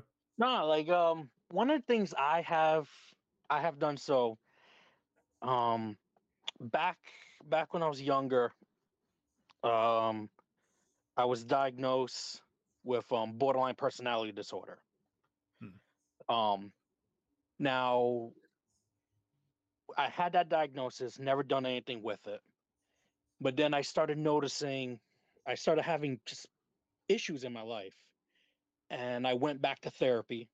And again, it got brought up and like, yeah, borderline personality disorder, blah, blah, blah, blah, blah. Um, what I did was I re- read up on it and I started to learn about myself and this disorder. And one of the things that I worked for me, and I know I know it's probably not going to be for everybody, but what works for me is when I started having issues where I'm like, whoa, no, this is not, you know, this is not real. This is not, you know, what's this is all this is all part of my disorder. This, mm-hmm. this is, you know, I'm, I'm interpreting this wrong. Um, I'm viewing this from a wrong lens. My my headspace is not in the right spot, and I bring my back bring myself back to reality by understanding what was wrong. You know that you know it's trying. To, uh, it's hard for me to explain, but um, like I I could I could like you know I could vi- I could notice that like whoa this is not you know this is not really happening you know this is in my head mm-hmm. you know i'm in, i'm viewing there's this argument i'm having with my wife i'm viewing it in in a in a way that shouldn't be viewed in because because of my problem let me come back to reality and i have and doing that over the years i have really um kind of really adjusted myself because I catch myself. And even now, like Stu, I, I catch myself and and my wife has a good understanding about what's going on. There are times where she will even tell me, but like she was like, you're, you're just getting in your head again. You need to come back to mm-hmm. reality. You're getting in your head. It's it's very helpful to have a partner who actually understands with those kind of things. So, but you but you have a routine of personal grounding exercises that you know how to do. Yeah. Awesome. Yeah, like um horror I, movies. Yeah. yeah, watch, watch watch a good horror movie. Be like, yep, I feel good. Get mm-hmm. helps with the rage too. Mm-hmm.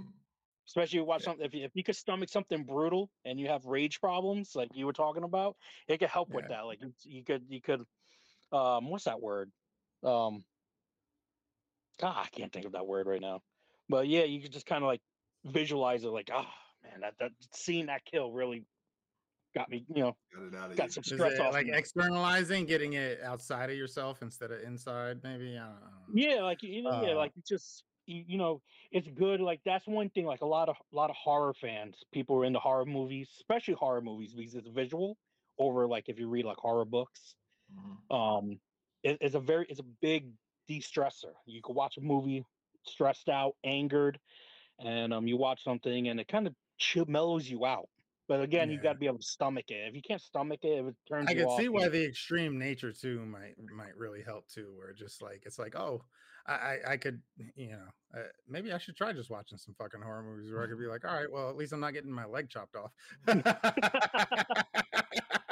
like uh, as as bad as I thought that conversation was, I, I, don't have to dig in my own eye socket for the key to right. unlock this unlock this uh, jigsaw puzzle or whatever. Robert, uh, buddy, I, am curious before I move on. Um, that I know I got a little deep there, but I'm curious before I move on if you had any thoughts on the whole topic. Well, let's just do it. We've been so many places. What was the original question? right. Yeah, uh, I, I think uh, the last part was the the self love and um, where it comes from at, at, its core. I think me and you were more on the same oh, page okay. as far as okay, yeah, you know, right. yeah, yeah, kind of less of a, a self assured nature. Yeah, so I, you know, um, I'm one of those people that uh, has not uh, gone to therapy. I mean, I have in my life mm-hmm. um, as a teenager, but like I'm in desperate need of therapy actually right now. Um, and really the only reason that I haven't at the moment is purely a financial situation. Mm-hmm. things got tight towards the end of the year, um, but I'll try and work that out first of the year. Um, actually, I'm not going to try. I'm going to first of the year. Mm-hmm. Um, Good man. We're going to follow uh, up on an episode. but um, you know, I don't know where a lot of it comes from. To be honest, I think. Uh, you know, not to get too stereotypically therapy, but I mean, I think it has a lot to do if I go back to my dad. Um, you know, he was always kind of the the disapproving father or the mm-hmm. Nothing is ever quite good enough kind of kind of father. So I think I've just conditioned myself to never think anything is good enough. So mm-hmm. I'm always just kind of chasing things that aren't real. Is uh, uh is his is his voice the voice that is the negative voice in your head when you critique yourself? No. No, it's just it's literally you've adopted it completely. Yeah. Yeah. Like I don't I, it's not like a, I do this this is your fault. Like it's just mm-hmm. kind of it's just become it's my like personality, but I think like of course it's not good enough. Yeah. Yeah. It's like, you know, I'm I'm always so I'm a, I'm a huge pessimist mainly because I'm so used to things that I do just fucking up or falling apart or never materializing, I never expect anything to work. So, mm-hmm. um, you know, I'm always. Do you think any of your social media and YouTube um, pursuits have something to do with that or stem from that at all? I mean, yeah. You know, I mean, it's easy to think, um, you know, there are two things in this life that I've wanted to do since I was very young. Okay. One was be a commercial airline pilot. And the other was, and I didn't have a word for it at the time, but to basically be like a vlogger for mm. travel. Like mm. I I was saying, I don't know if I said on the last thing or if I said on live that I was on, you know, I was a kid when video cameras weren't really a thing that I had a video camera and I was documenting mm. my life and having no idea what that was. Like I've been doing this since I was a child.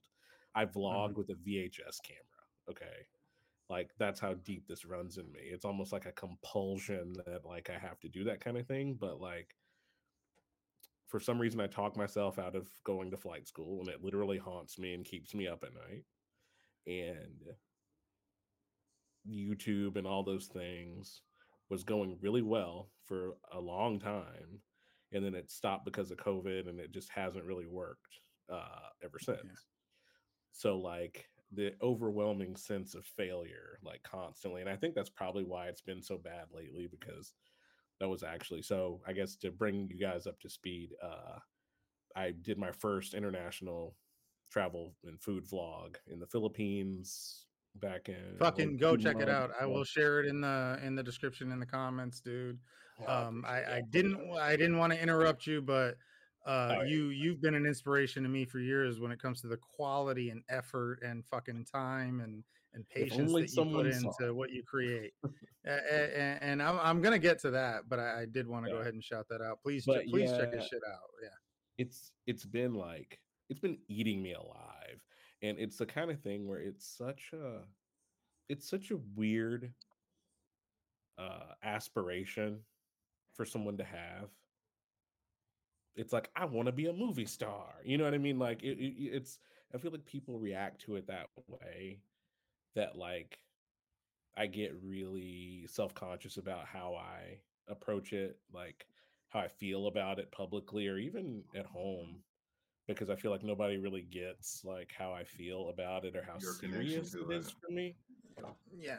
And, and like you don't uh, oh I don't mean to put words in your mouth, but you're just you're you're speaking like I feel like you're speaking for me in a lot of ways and like there's this self-consciousness about the negative like anybody who does these kind of creative endeavors obviously doesn't want to be shouting into a void right like we we're right. creating things and sharing it with the intention of there being somebody out there who wants to you know participate watch consume whatever um but uh, especially in in modern society and with the conversations right now there's also this aversion to like coming off as narcissistic or self-centered or you know self-indulgent um and, and I'll, I'll, tell you i asked the question about where whether or not some of what you have faced plays into your youtube creations because well, it, it absolutely well, actually that's that's exactly where i was headed. So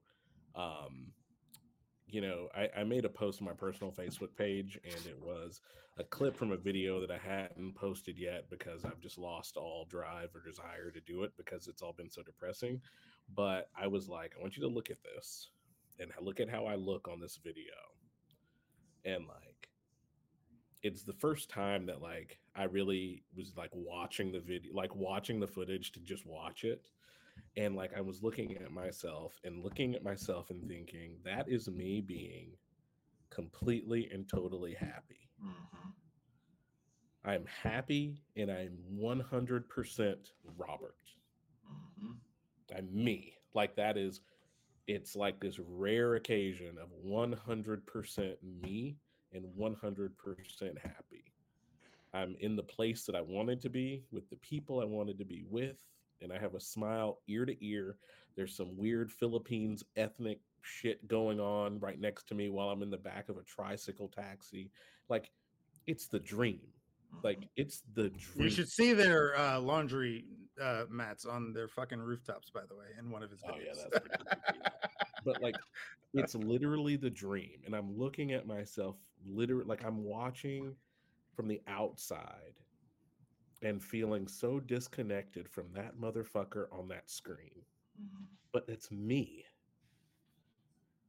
and like it it's it's it's it's fucked with me ever since i came back from there like I've not been right since going and filming that. Like I've been like when I'm talking about like desperately needing therapy, like Mhm. after coming from that, like I need I need to talk to You want someone to process it, yeah. No, I, I- Yeah. because I it was it get was too much. Like I've I haven't seen myself look like that. Like I don't remember. Yeah, no, I and go ahead. Uh, no, I was just gonna say, like, I, I completely connect to what you're talking about, and what you're describing is just so universal and something that every human being needs. Um, and this this kind of rat race of earn earn fucking rent money and earn money to just exist. Like you can't you can't sit in the dwelling that you're in if you don't earn enough money to pay every month to fucking be there. Um, that rat race disc is just it just disconnects us from that person that you saw in that video. Um, Yeah. It's so hard to you're constantly fighting to like get back, just get a glimpse of that person. Right. Um, and and it to, it's to the point where now it literally feels like a dream. mhm. Like it doesn't feel like I was ever there. Like Yeah. it it literally feels like I had a dream and pieces of it are just like fading yeah. like a dream. And I think that I think that's something that I have tried to. I don't know if I've mastered it, but I've definitely gotten uh, some insight into it over the years about how, like, I I see what you describe when I watch like a video of myself doing karaoke, or when I have like a great moment in a game I'm playing or something. Um, or I'm in my, you know, I'm in my photography studio, cr- like crafting something, and so like I figured out that it was it wasn't one thing that was doing it. It's something about certain situations that trigger it. And so I just like every time I identified a different scenario that did it, I just added that to the archive and was just like, okay, that's something you need to engage in with some type of regularity. Um, There needs to be some type of frequency to you pulling yourself back to whatever gives you that joy. Um, and you you need to look at that the same way you look at food. You need to look at that the same way you look at surely fucking work. If, not, if nothing else, it needs to be above work. Um, Right. You were not fucking put here to just run on a damn hamster wheel. so kick- let me let me every month. let me let me ask you because uh, what you just said, um, Dev, really relates to my perspective on why I asked you that question, Robert. Which is again um, for Joe and, and Dev, like uh, and Robert, so you know, like we met, me and Joe and Dev met years and years and years ago, over ten years ago at this point, through video games on Facebook, just a Facebook group. We all listen to a podcast, and we've been, you know, internet, you know, uh, acquaintances turned Mhm. friends um, over the years. I met Robert back when I was doing um, the, my first YouTube ex- experiment with YouTube, which was a, a cooking show that I had with my youngest daughter, the one who you know came and peeked her head in earlier. Uh, it was Ariana's house, and you know, I just I had this idea that I wanted to be on camera and I wanted to show her off because she's such a little superstar, and um we i just had the idea of well what if we you remember those tasty videos that used to come up in Mhm. you know in the timeline and stuff with cool Recipe, like, yeah.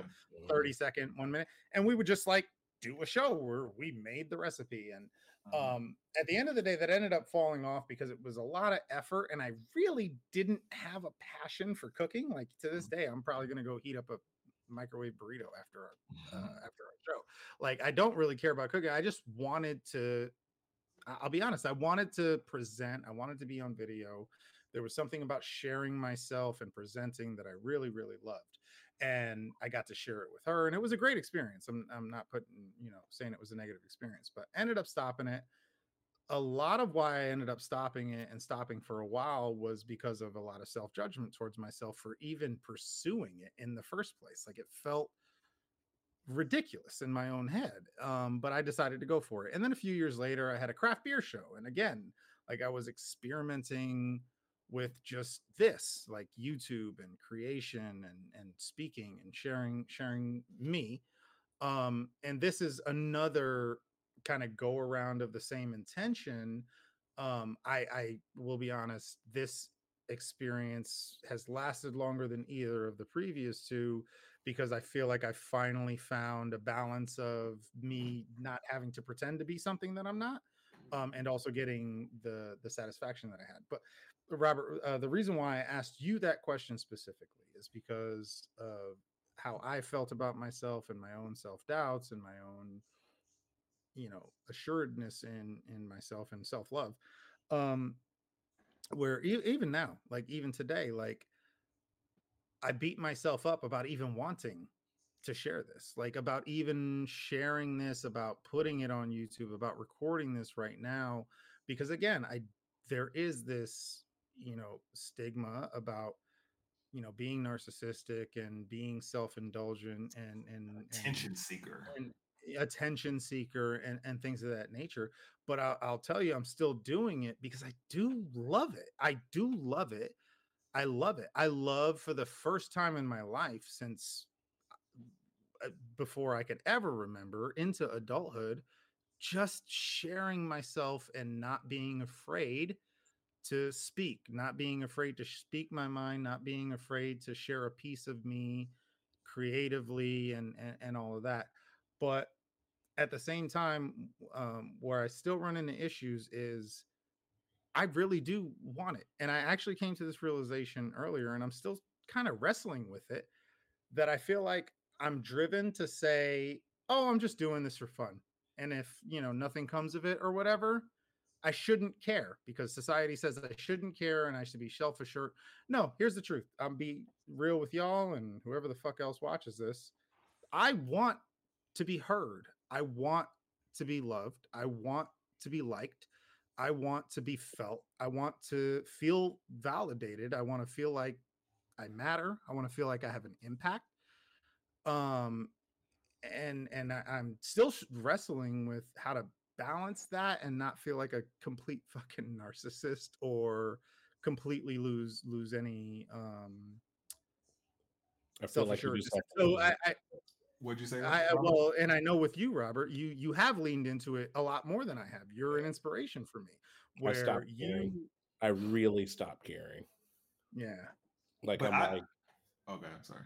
Well, I was to say, like, I just was like, who cares? Like, I Macon is a relatively small town, so like, you don't get away with doing something like that, and people around you not knowing.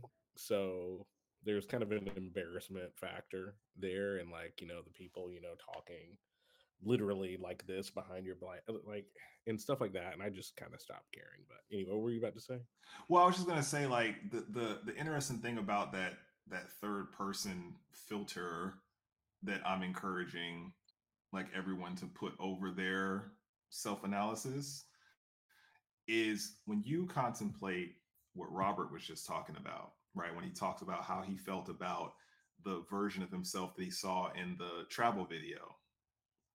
How did you feel about him when he was talking about that? I I felt him on a level where I know he was looking at himself in a way that that I do similarly. But no, no. How did you feel? I, how did you feel about him while he was talking about it? What what what feelings did you feel toward him? yeah oh, inspired honestly like i uh, uh i love that he put it out there that he was uh, the the kind of positive emotions that he got from watching himself i'll be honest before we started recording tonight i watched the last episode mm-hmm. um and i felt the same i loved watching it i i loved what i was doing it was the best version of me and so i i felt like it was the best version of me when i was watching it earlier which felt weird to sit there and watch a podcast that I was fucking but what, hosting. But what did but what did you feel toward him? Hmm. I I I guess I would say connection or understanding would, would be the best way. Or I, or I guess I, I, should ask it a different way. What did you feel about him while, like, when he was describing, or, I, or I'll answer for myself, right? Like, so when. Yeah, maybe I'm misunderstanding. Yeah, yeah. when, when, when Robert when Robert was saying, you know, I got a glimpse of this version of myself that I saw and I could see was pure, unadulterated happiness. Like mm-hmm. I felt connection toward him. Like I felt like I wanted that for him. Like I like I I I wanted you to have that experience all the time. Like I felt like celebratory of you and having that moment. Yep.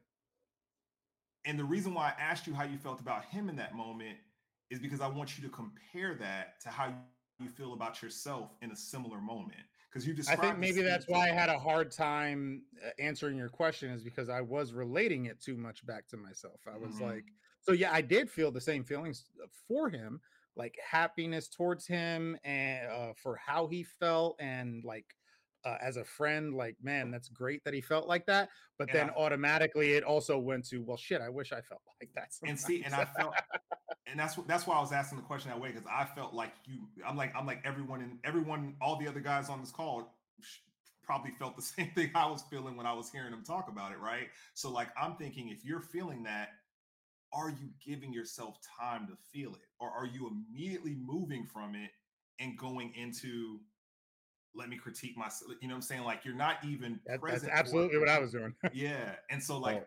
Well, well that's that, the that's the catch twenty two.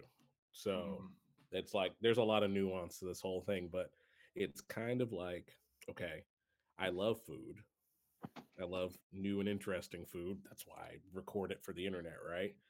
But the the opposite side of that is that I never get to have any of the food that I'm so interested in while mm-hmm. it's still at its best because I'm spending so much time filming it and making sure that it looks good on camera that I don't mm. get to just enjoy it and be in the moment because I have I have a video to do.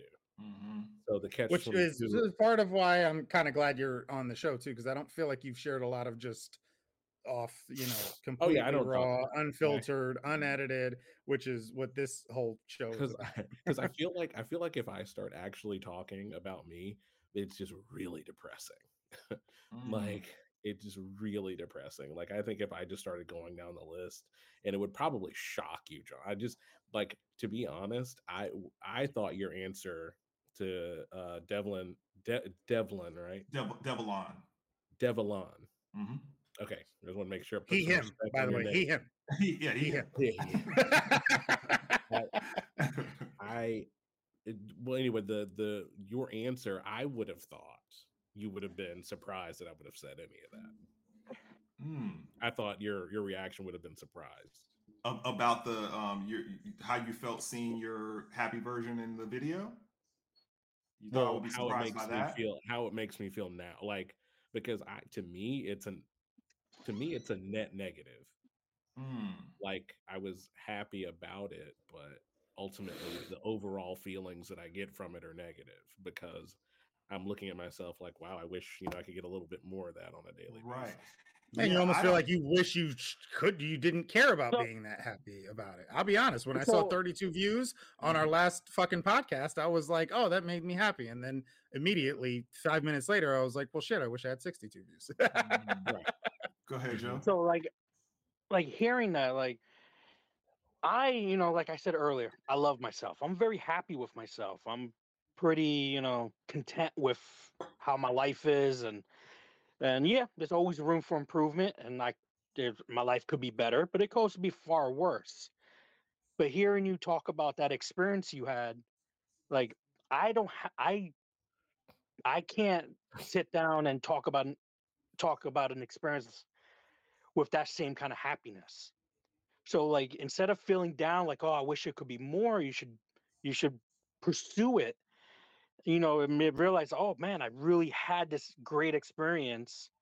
Um, and um, and, and, instead of feeling down because you don't, you're not constantly having it, right. you should keep, you should build on that happiness, because well, a lot of people just never got. Don't even, have, yeah, don't even have it. Yeah. Well, yeah. don't have something to be happy about. Don't yeah. have something to be and, and I think about. I think we're talking about two different things too. Where like I think that what what I'm describing with the the third person relationship is you learn to be more valuable to yourself before performance, right? Because there's a level of value that you give inherently to other people because you've been conditioned to that you don't require people to perform before you show them respect. Like, like it wouldn't be like if a dude was walking down the street and you saw him trip and fall on the ground, you would be like, well, he hasn't done any cool shit yet, so I'm not gonna help him up. like you would just you would see another person fall and you would just instinctively go to help him up because you're just like, I, I don't know. From Jersey, I might be like, ah! no, but you know what I mean? Like, like you would feel that that reflex to just be like, oh, I see somebody who just fell. The, like the thing where it's like, oh, what are you gonna do? What what is yeah, this? Right. But you want Right. you want them to be okay, Right. and it's just like that. I guess I'm just pushing for like feeling that concern and that basic care for yourself will allow you to be present more in those moments when you're experiencing. So like you would be you would be connected to when you were in that moment the same way you were when you watched it back on video. You, Right. would- you would be more present for it when you have like a basic level of like I'm already valuable to myself before I perform my way into that space. Um, Yeah. And I th- and I think that's more just that's just a matter of perspective. Like that doesn't have anything to do with what you're actually doing. You don't need to get, you know, the job or the promotion or the girlfriend or the whatever to get to that space. None of that, none of that. If you're trying to achieve your way there, like it's never going to happen. Like there's nothing Right. that you're going to be able to do that's going to be able to produce the value that you're seeking Right. it's more about like questioning okay well why why do i feel so much more compassion for him than i feel for myself? And dis and then whatever the answers that come to that like dismantling those and really processing in a real way um which is why i respect so much what you were talking about earlier robert where it's just like like i'm in deep need of therapy is one of the fucking that's like the realest shit i've heard from like anybody in a while where i'm just like yes thank you for not stuffing that down oh no, I like I need it. I need it and pretending that you don't really like, bad.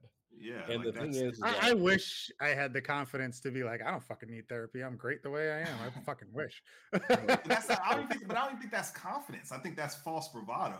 yeah, it's false bravado, whatever the fuck it is. I wish I had it because I'm like, no, I'm broke.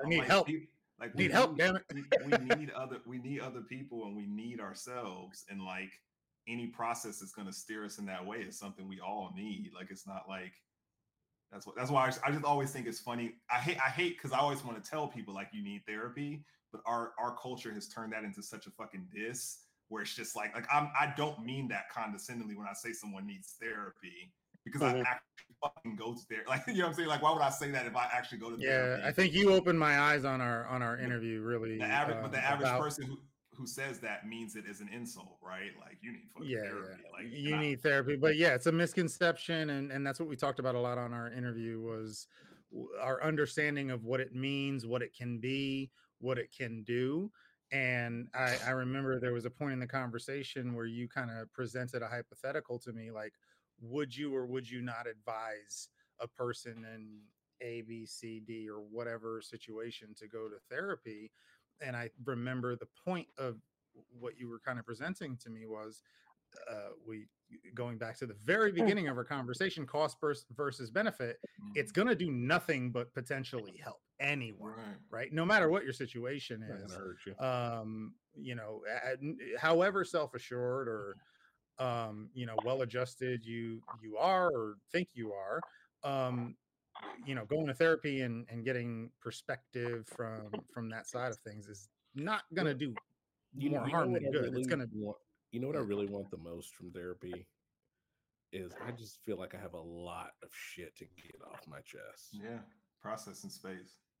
Like, you just want to vent and it, right, yeah, I just want to vent, and uh, like I feel like a lot of it is not even like like individual things are not even that serious, but it's just that it's so much. Mhm. It's just so much for so long You're carrying a lot. because like it right, just carrying just so much and like I just so I am like- curious though, is it because of just hearing some of the ways you've described your life, and again, Dev, to make sure I point this out, I am an advocate for therapy. You have you have evangelized me or pros- proselytized me, whatever it's called. All right, I would not put down therapy, but is the venting is there is that necessarily a therapy only thing? Or is what i advocate uh, along with therapy guys getting together expressing like i don't think you have that either though robert. Like you don't you don't just have a group of guys that you have some drinks with and you know fucking complain and bitch about shit. Not really, because my closest friends are all women. so, and just in general, I don't hang. I don't hang out with a lot of guys in general. Like I would say. I have one, one and a half, like close guy friends. Like, yeah, Not I really half? consider close. Well, the other one's new. He hasn't. Oh, okay. uh He i'm just curious how the fuck you qualify as a half but Yeah, yeah, yeah. He, he, he's new. He's still in the uh the vetting process, but oh okay got it got it he's Yeah, almost like, there yeah. loading But like it it's the kind of thing where I so let me preface this by saying I would never in a million years do self-harm. I am too much of a pussy. I will not do it. like that is not on my head. Now, with that said, I think part of my worry about like talking to like my close friends is that I think if I just start saying these things that I feel that I would sound like a suicidal person Mhm. by any other Yeah. like if you didn't know any better Mhm. um, because I think like a lot of my feelings are around feeling like a failure, feeling feeling useless, feeling like why am I even here? Like all those different kinds of things that you know the combination would normally be like, okay, well, you know, you're gonna need some closer attention, but it's not like that. Like it's it's just it's just a lot of stuff that um I don't feel like I have within my friends and like normal relationships that I don't have like the they're not the right space for it. Yeah, I mean, my my best friend, uh, I call him my brother.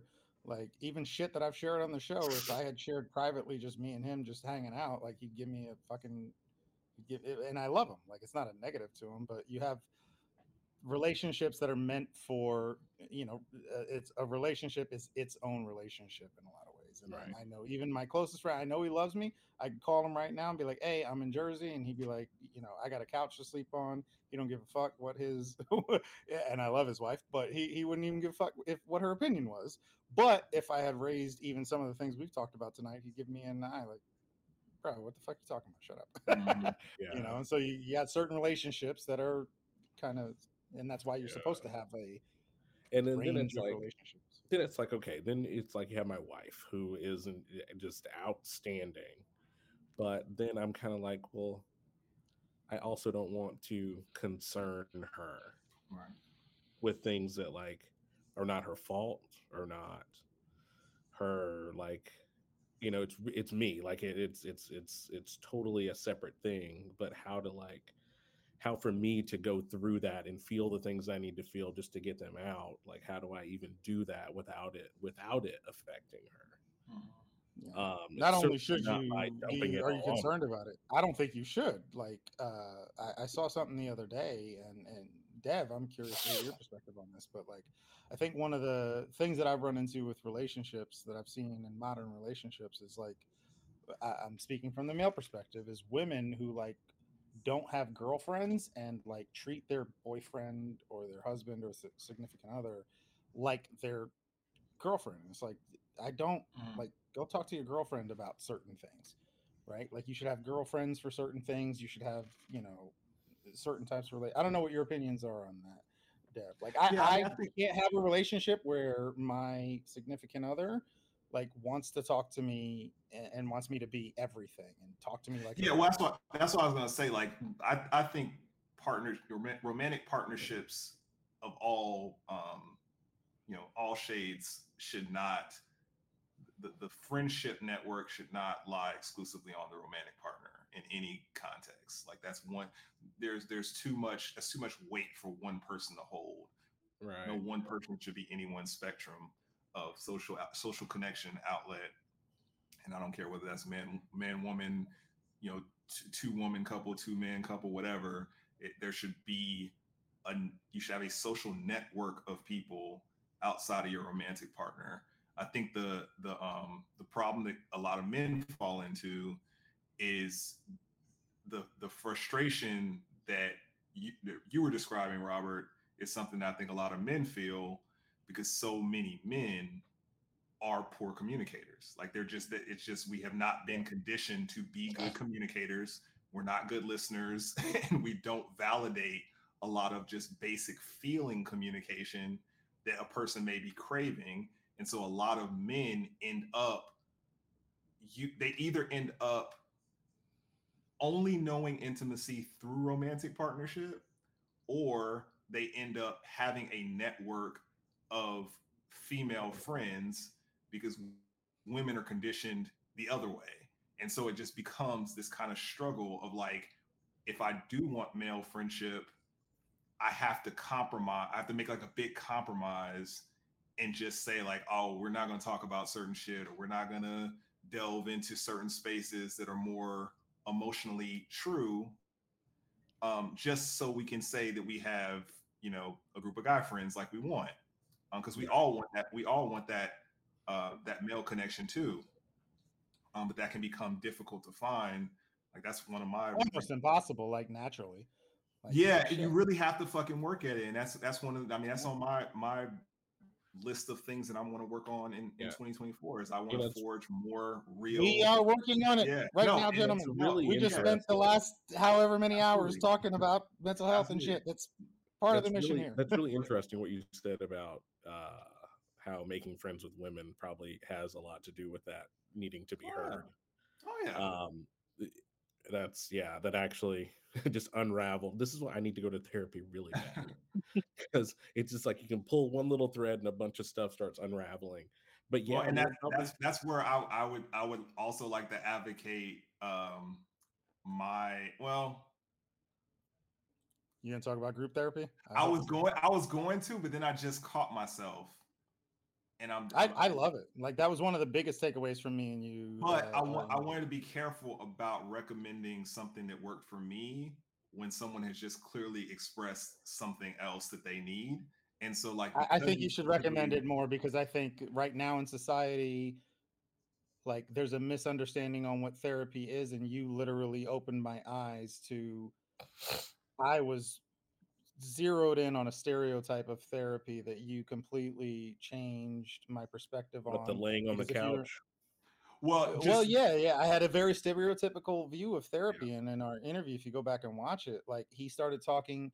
We actually we butted heads a little bit, of very very little friction, uh, very polite mm-hmm. friction, but we butted heads a little bit, and then I came. We came to find out the specific mode of therapy that has been very useful for him, and we came to understand that a lot of the things that I was talking about that men in particular could use um in in general that I've I've witnessed for myself and others um and how the benefits he's gotten from specifically group therapy right. have have lined up with a lot of my concern and it blew my mind to where I was like oh shit you're right. Yeah and what I think what happens is I think you should find an individual therapist who has a processing group who like runs a group and you should start with them individually and then evolve into going into the group. Because you so specifically said that you want a venting space i think you should spend time doing one-on-one therapy where you can get a lot of that out and then i think you should graduate into the group setting where you can bring the foundation that you've gotten with individual work into that space and be more um, feeling more comfortable because because if you go into a group setting with that I want to vent and be heard, you're gonna suck all the oxygen out of the room because group is not meant to be focused on one person. Um, and you need to be able to hold space for other people and all that, which is something that you can do more easily once you've gotten the attention that you need individually. Um, so I don't because I'm I don't. You're you're muted, Robert. I I, it looked like you were trying to say something. yes, Fucking I bug. agree. That that sounds there? about right. yeah, I think, I think right. But one thing I did want to point out to make sure you were aware of it, you may already be, and if you are, then that's cool. Um, but most, I, I, pretty much every town that I know of that has a university, which I would assume Macon does. Several. So what happens is there are therapy offices that are run um, that employ students who are training to be um, professional counselors. Um, and while they're in school, they have requirement hours that they have to get uh, in a real world therapist counseling setting. Right. Um, and so they cycle through those offices and they offer therapy services at extreme discounts. I'm talking five to fifteen dollars a session. So um, my city actually has a uh, free therapy thing, like a mm-hmm. therapy practice that they do. It's actually run by a friend of mine. Okay. Um, the only reason I haven't taken that up is because I need more. I need more sessions in a shorter amount of time than uh-huh. they offer by default. Mm-hmm. And I was kind of like, it didn't seem like a good idea to start one thing and then go to something else. Right. And, and I was going to say that's typically the drawback to the type of office that I was suggesting because that's where I started. And because those students are cycling in and out, you're going to start a relationship with therapists that's going to end right. eventually um, so that's the that's the only drawback. But you've but, never yeah. been to therapy, right? Uh, not as an adult. No. Yeah. Oh, I went as a I went as a teenager. you don't have a comparison. Just go for it. well, no, like, it, you can find more like, later. It's probably. I mean, it's probably irrational, but like I just know that it's just so much, and I know that that time in between that first session and that next session, I'm going to seethe the the entire time. Mm. I mean, you're, you're, jumping to conclusions that you're even going to fucking want to see your first therapist again. Jesus, I mean, I've well, maybe, maybe not. I, have I've had to see therapists more than I, have I've had to had second dates. uh, it's work.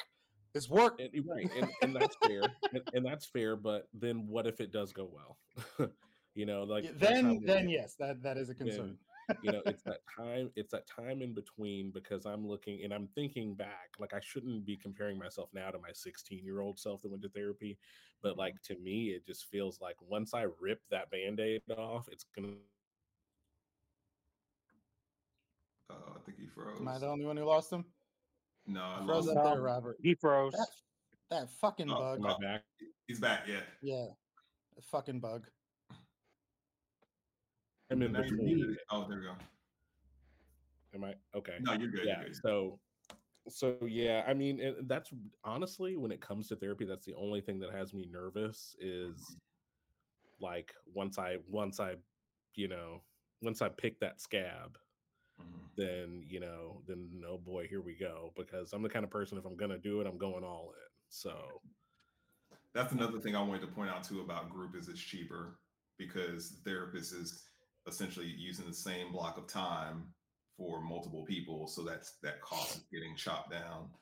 Um, and, I, would be curious when whenever you do try it I, i'd obviously love for you to share it on the show robert and i'd love hopefully to, to hear nothing but good things and results uh, i'd also be curious depending on your results if you you know end up moving forward with trying mm-hmm. something like group therapy which i think is an excellent idea that i've advocated since my interview with uh, yeah i would have to i would definitely have to dip my toes into therapy first before group therapy because yeah. that yeah that I, I, do think for a lot of guys, the, the reason why I love that uh, when I talked with Develon about that is I, I do think for me in particular, I'm not going to speak for others, uh, but I do think for a lot of guys who are like me, anybody out there who's like me, um, I ran into a problem with therapy where I got tired of venting and not getting like, like, okay, here's what you do, you know, right. here's right. what I've done in that situation and right. things like that but that's not what therapy is designed for and i think that's where a lot of guys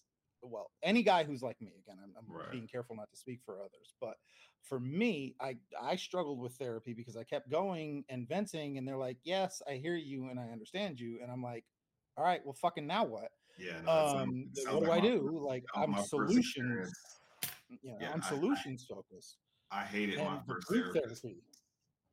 Go ahead. Dan, yeah, that, my, my, no, my, my, after I got out of the anger management, I went into individual counseling after that, um, and I absolutely hated it because I was literally, I was like five, six weeks in, and I'm just like, I'm just coming in here and just, just bitching for an hour, and she's just like, mm-hmm, mm-hmm. yeah. Then, then what else happened? Mm-hmm.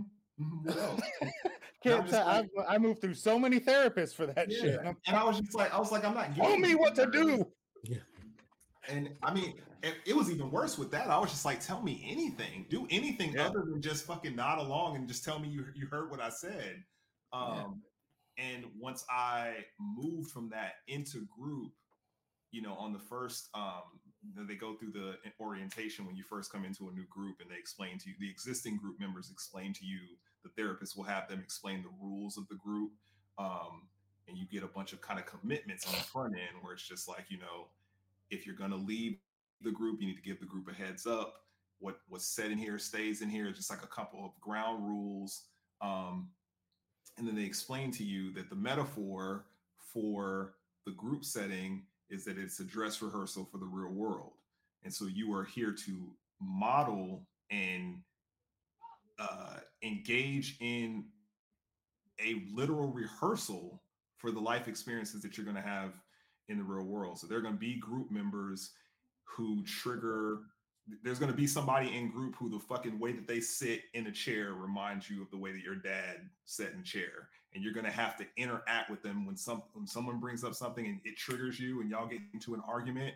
You're going to have to fucking have that argument with your dad that you had a million times with a professional who can who can pause you and say like, "What are you feeling right now?"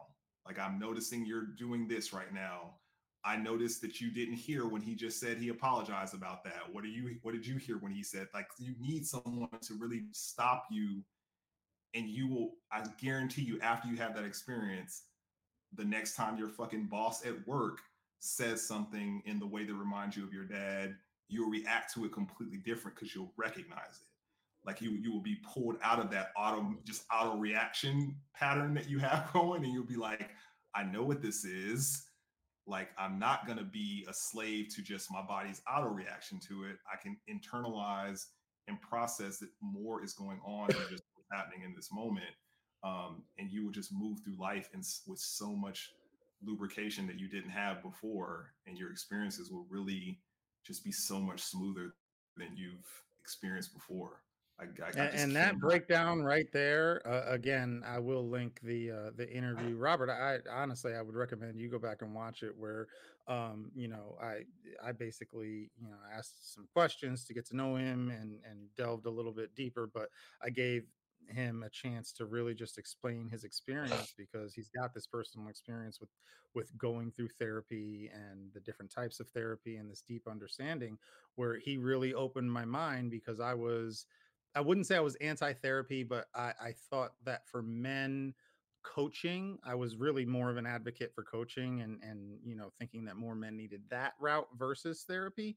Um, and a lot of his explanation is what opened my mind to how therapy you know if we stop thinking of it in you know the stereotypical sopranos you're on a couch you know give me prozac kind of way um can be so much more and it has so much more facets to it and there are a lot of men out there who don't even realize um the different facets to it and and the benefits to it uh out of respect for everybody i i, I would love to to keep chatting uh, but i do want to be respectful of you know your guys' time and uh the you know two people out there who ever see this time. Um and so i did want to move on to our last topic before i let you gentlemen go tonight and um it's been a wonderful conversation. I did want to um just go ahead and share something uh real quick and please let me know are you guys uh seeing these pictures on screen? No. what, what, are you guys seeing on screen right now? I still see the chat window. Yeah just chat just the chat. All right. Well, hopefully I'm sharing it um in the stream. Oh, there we go. There we go. Yeah, All right. see it now. Um sorry, I'm I'm I'm still learning this technology. Um the last thing I wanted to talk about uh the one of my best friends, uh the first co-host uh and hopefully soon he was going to return tonight. Um, but the pictures that you see on screen are the reason why he's not here with us tonight. Um, Jesse White, um, unfortunately, in Maine, um, they did uh, just get hit with a uh, what, what do you call it in the Northeast? A hurricane. I don't, I don't know. I can't remember what he called it. And uh, these are just some of the some of the pictures um, that came out of it. And I'm trying to get to the. Is the word you're looking for nor'easter? Nor'easter. Thank you, Jesus. I, I grew up in. I swear, I grew up in Jersey. I, I know the word. Uh, it's just been a long time. We don't get nor'easters out here, but um, this is some of the some of the sites he's been struggling with power. I think by the most recent update, um, he does have power. Many of his neighbors are without power. He had a shed um, that got blown away, and you know he he he's not exactly somebody who comes from um, you know extravagant uh, beginnings or or current state either. And so it's it's definitely I, I don't mean to to laugh. I have a you know nervous tick where I just do that. But it, it's really devastating. Unfortunately, you know that dude. I mean, I I love Jesse. He's he's one of my favorite people in the world. Um, I've got a very deep history with him, and uh, it's unfortunate that uh, he's facing that during the holidays. It, it brought some things into perspective earlier for me, even with you know the struggles I mentioned earlier. Um, and it, you know I, i'm learning as i get older to not make it a you know who is you know more you know who's more depressed or who's going depression olympics yeah yeah exactly like it's not a fucking competition like i mm-hmm. can be having my struggles but also acknowledge like holy shit like uh you know got a lot of a lot of sympathy for them and you know tragedies like that especially ones God, I'm I'm almost thankful that most of the problems in my life uh, right now that I would complain about um, are of my own doing. Uh, when you get handed some shit like that right before Christmas, you know, he's a family man, he's got wonderful children, he's a great dad. To get handed something like that right before the holidays that you know is of no fault of your own and literally an act of nature is just uh, definitely tragic. And so um, I am waiting on him to answer for uh, any local charities or anything. And uh, if I do get a response with something that I can share, I'll put it in the link to the comments. Obviously, you know, you can go to your Red Cross or, you know, your national organizations if you want to donate. Um, and, you know, depending on what Jesse needs, Jesse, buddy, um, we can uh, let us know uh, how we can help, if there's anything we can do and uh, we'll put something together in in the men's group. Uh, but yeah, just you know, wanted to make sure I touched on that. And for as many problems and, and stresses as I'm going through, you know, with that in mind, I, I know I'm I'm blessed to to not be dealing with that right now. But you know, I'll stop talking and give you guys a chance to respond. yeah, no, that's, that's that's that's very horrible. I did not know that was happening um, up that way. It's very very sorry to hear that they're dealing with that, especially like you said at this time of year. Yeah, he shared something about it just like it, it, and then I had to go back and read his comment from like a couple mm-hmm. of days ago because he shared something about the nor'easter and I'll be honest, I was in the middle of like my holiday party or just getting back from it and. I was mm-hmm. in my own head and I didn't really read the comment that deeply and then just today he shared those pictures and uh, on our weekly check-in um, that I finally posted today that I meant to post on Monday. He shared a, a very long explanation of everything that's been happening and and it's a state of emergency in Maine right now and I was like I f- felt like shit like oh my god I wish I had realized you know kind of what they're dealing with right now but he's a great guy he's coming down to Texas oh Dev he's coming down to Texas in uh, April with his daughter maybe we can okay. uh, I'll grab a beer at some point yeah no very cool yeah how's his daughter uh, his daughter's the same age as mine, a little bit older, I think. Ariana, how old is uh Ari? She's 13, right? 13. Okay. So she's a year older than you?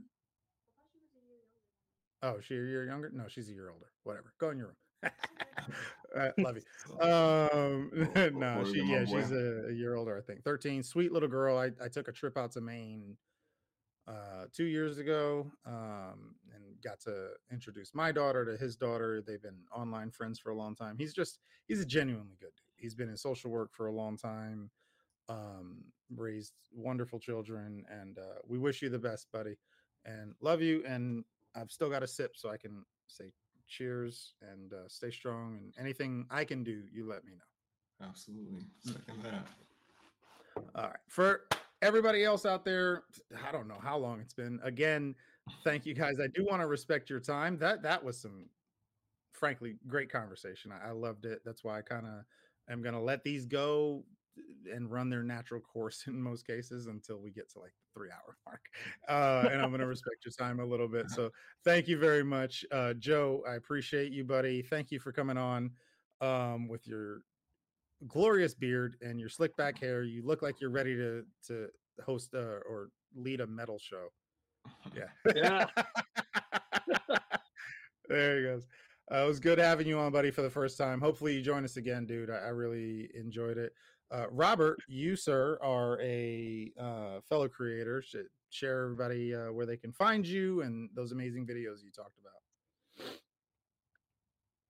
Oh, you're on unmuted. Fucking- God damn that bug. God, that I'm bug. used to Zoom. Dude, I'm used you're to a Zoom. pro. You're supposed to be a pro, dude.